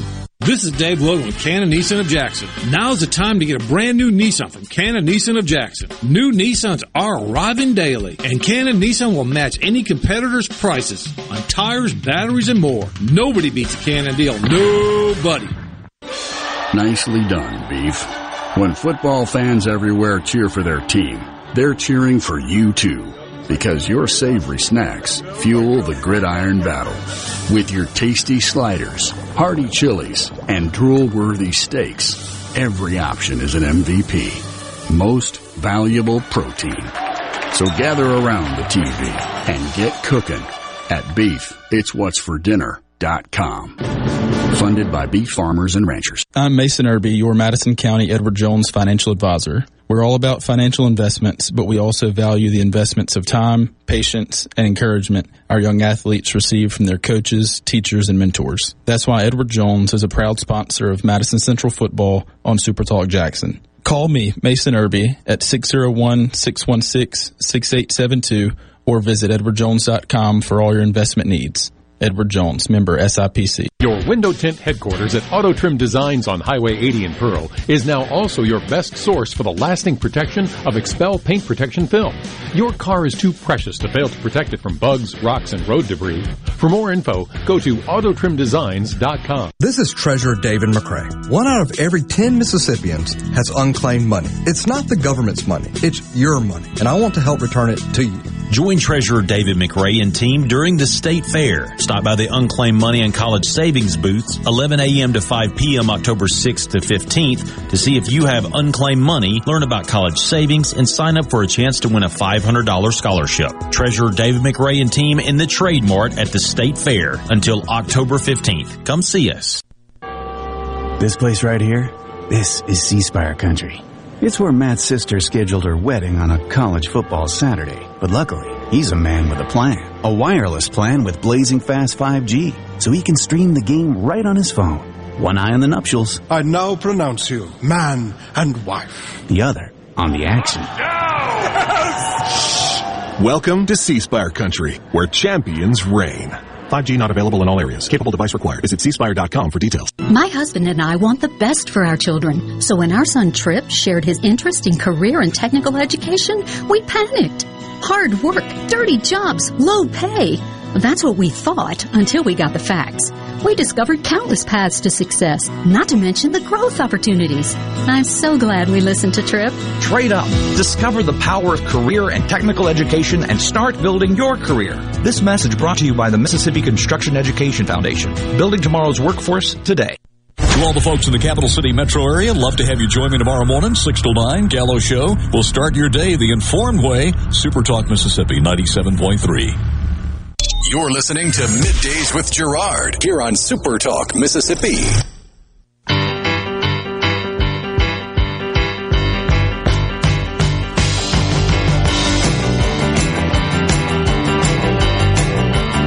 Welcome back to Middays with Gerard Gilbert, Russ Latino, guest hosting for Gerard. He will be back tomorrow, but hosting from the Element Wealth studio. If you're thinking about or planning retirement, you should do that. Go to myelementwealth.com, call 601-957-6006 to let Element Wealth help you find the balance between income growth and guarantees. Thanks to everybody who's been engaged on the ceasefire text line today. Text line number 601-879-4395. Appreciate the feedback, questions, all of it good stuff, even when I disagree.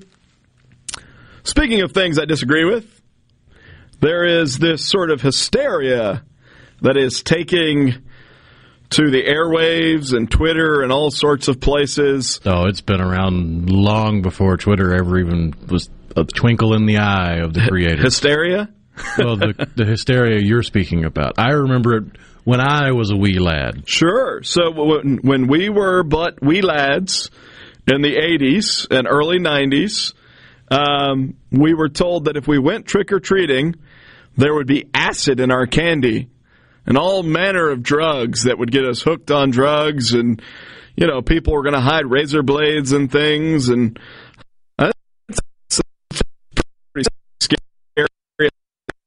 parent. I've got two children. I don't want any of that stuff to happen.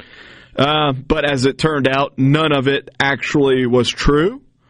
Right now, fentanyl is a real problem in the United States. It is a systemic threat to young people. And when I say young people, college-aged, older, in the United States, teenagers in high school maybe.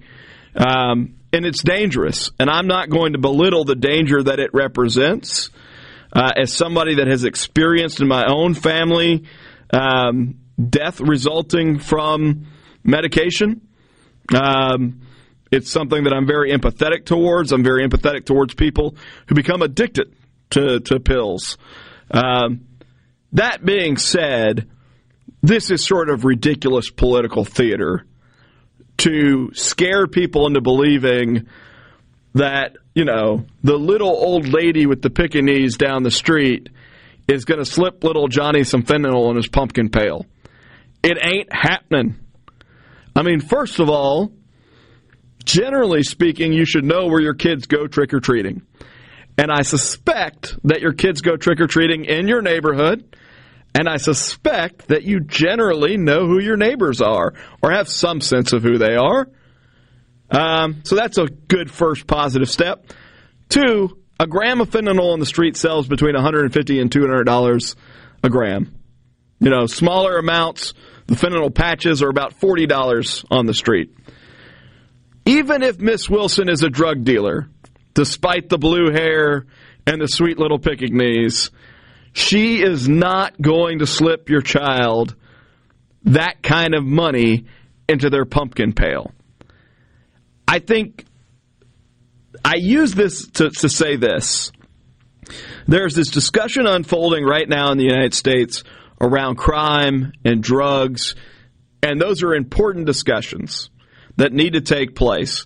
There are legitimate reasons for concern, particularly with crime in urban areas right now.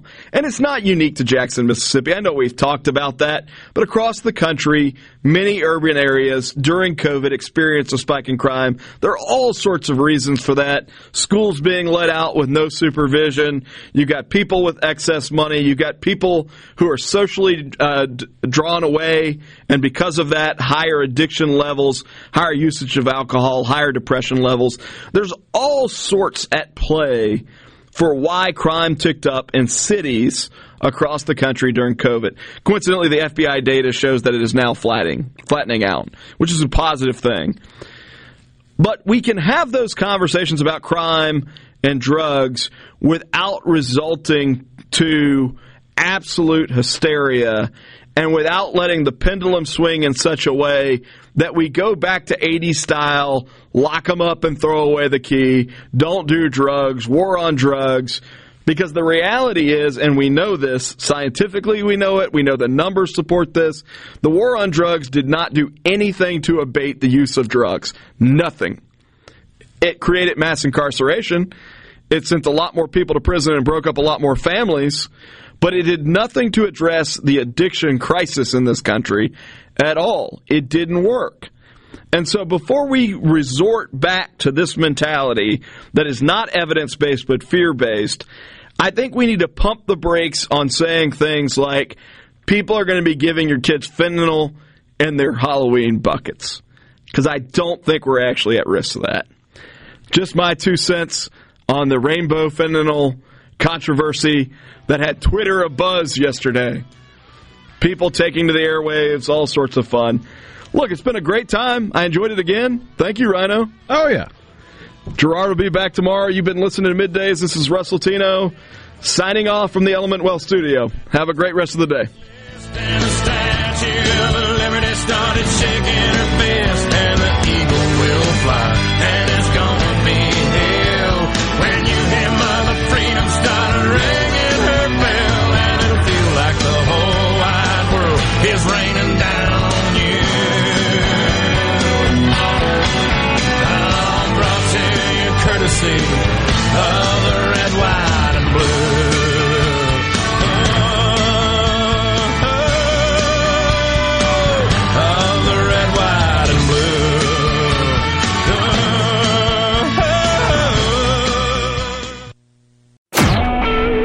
Super Talk Mississippi media production.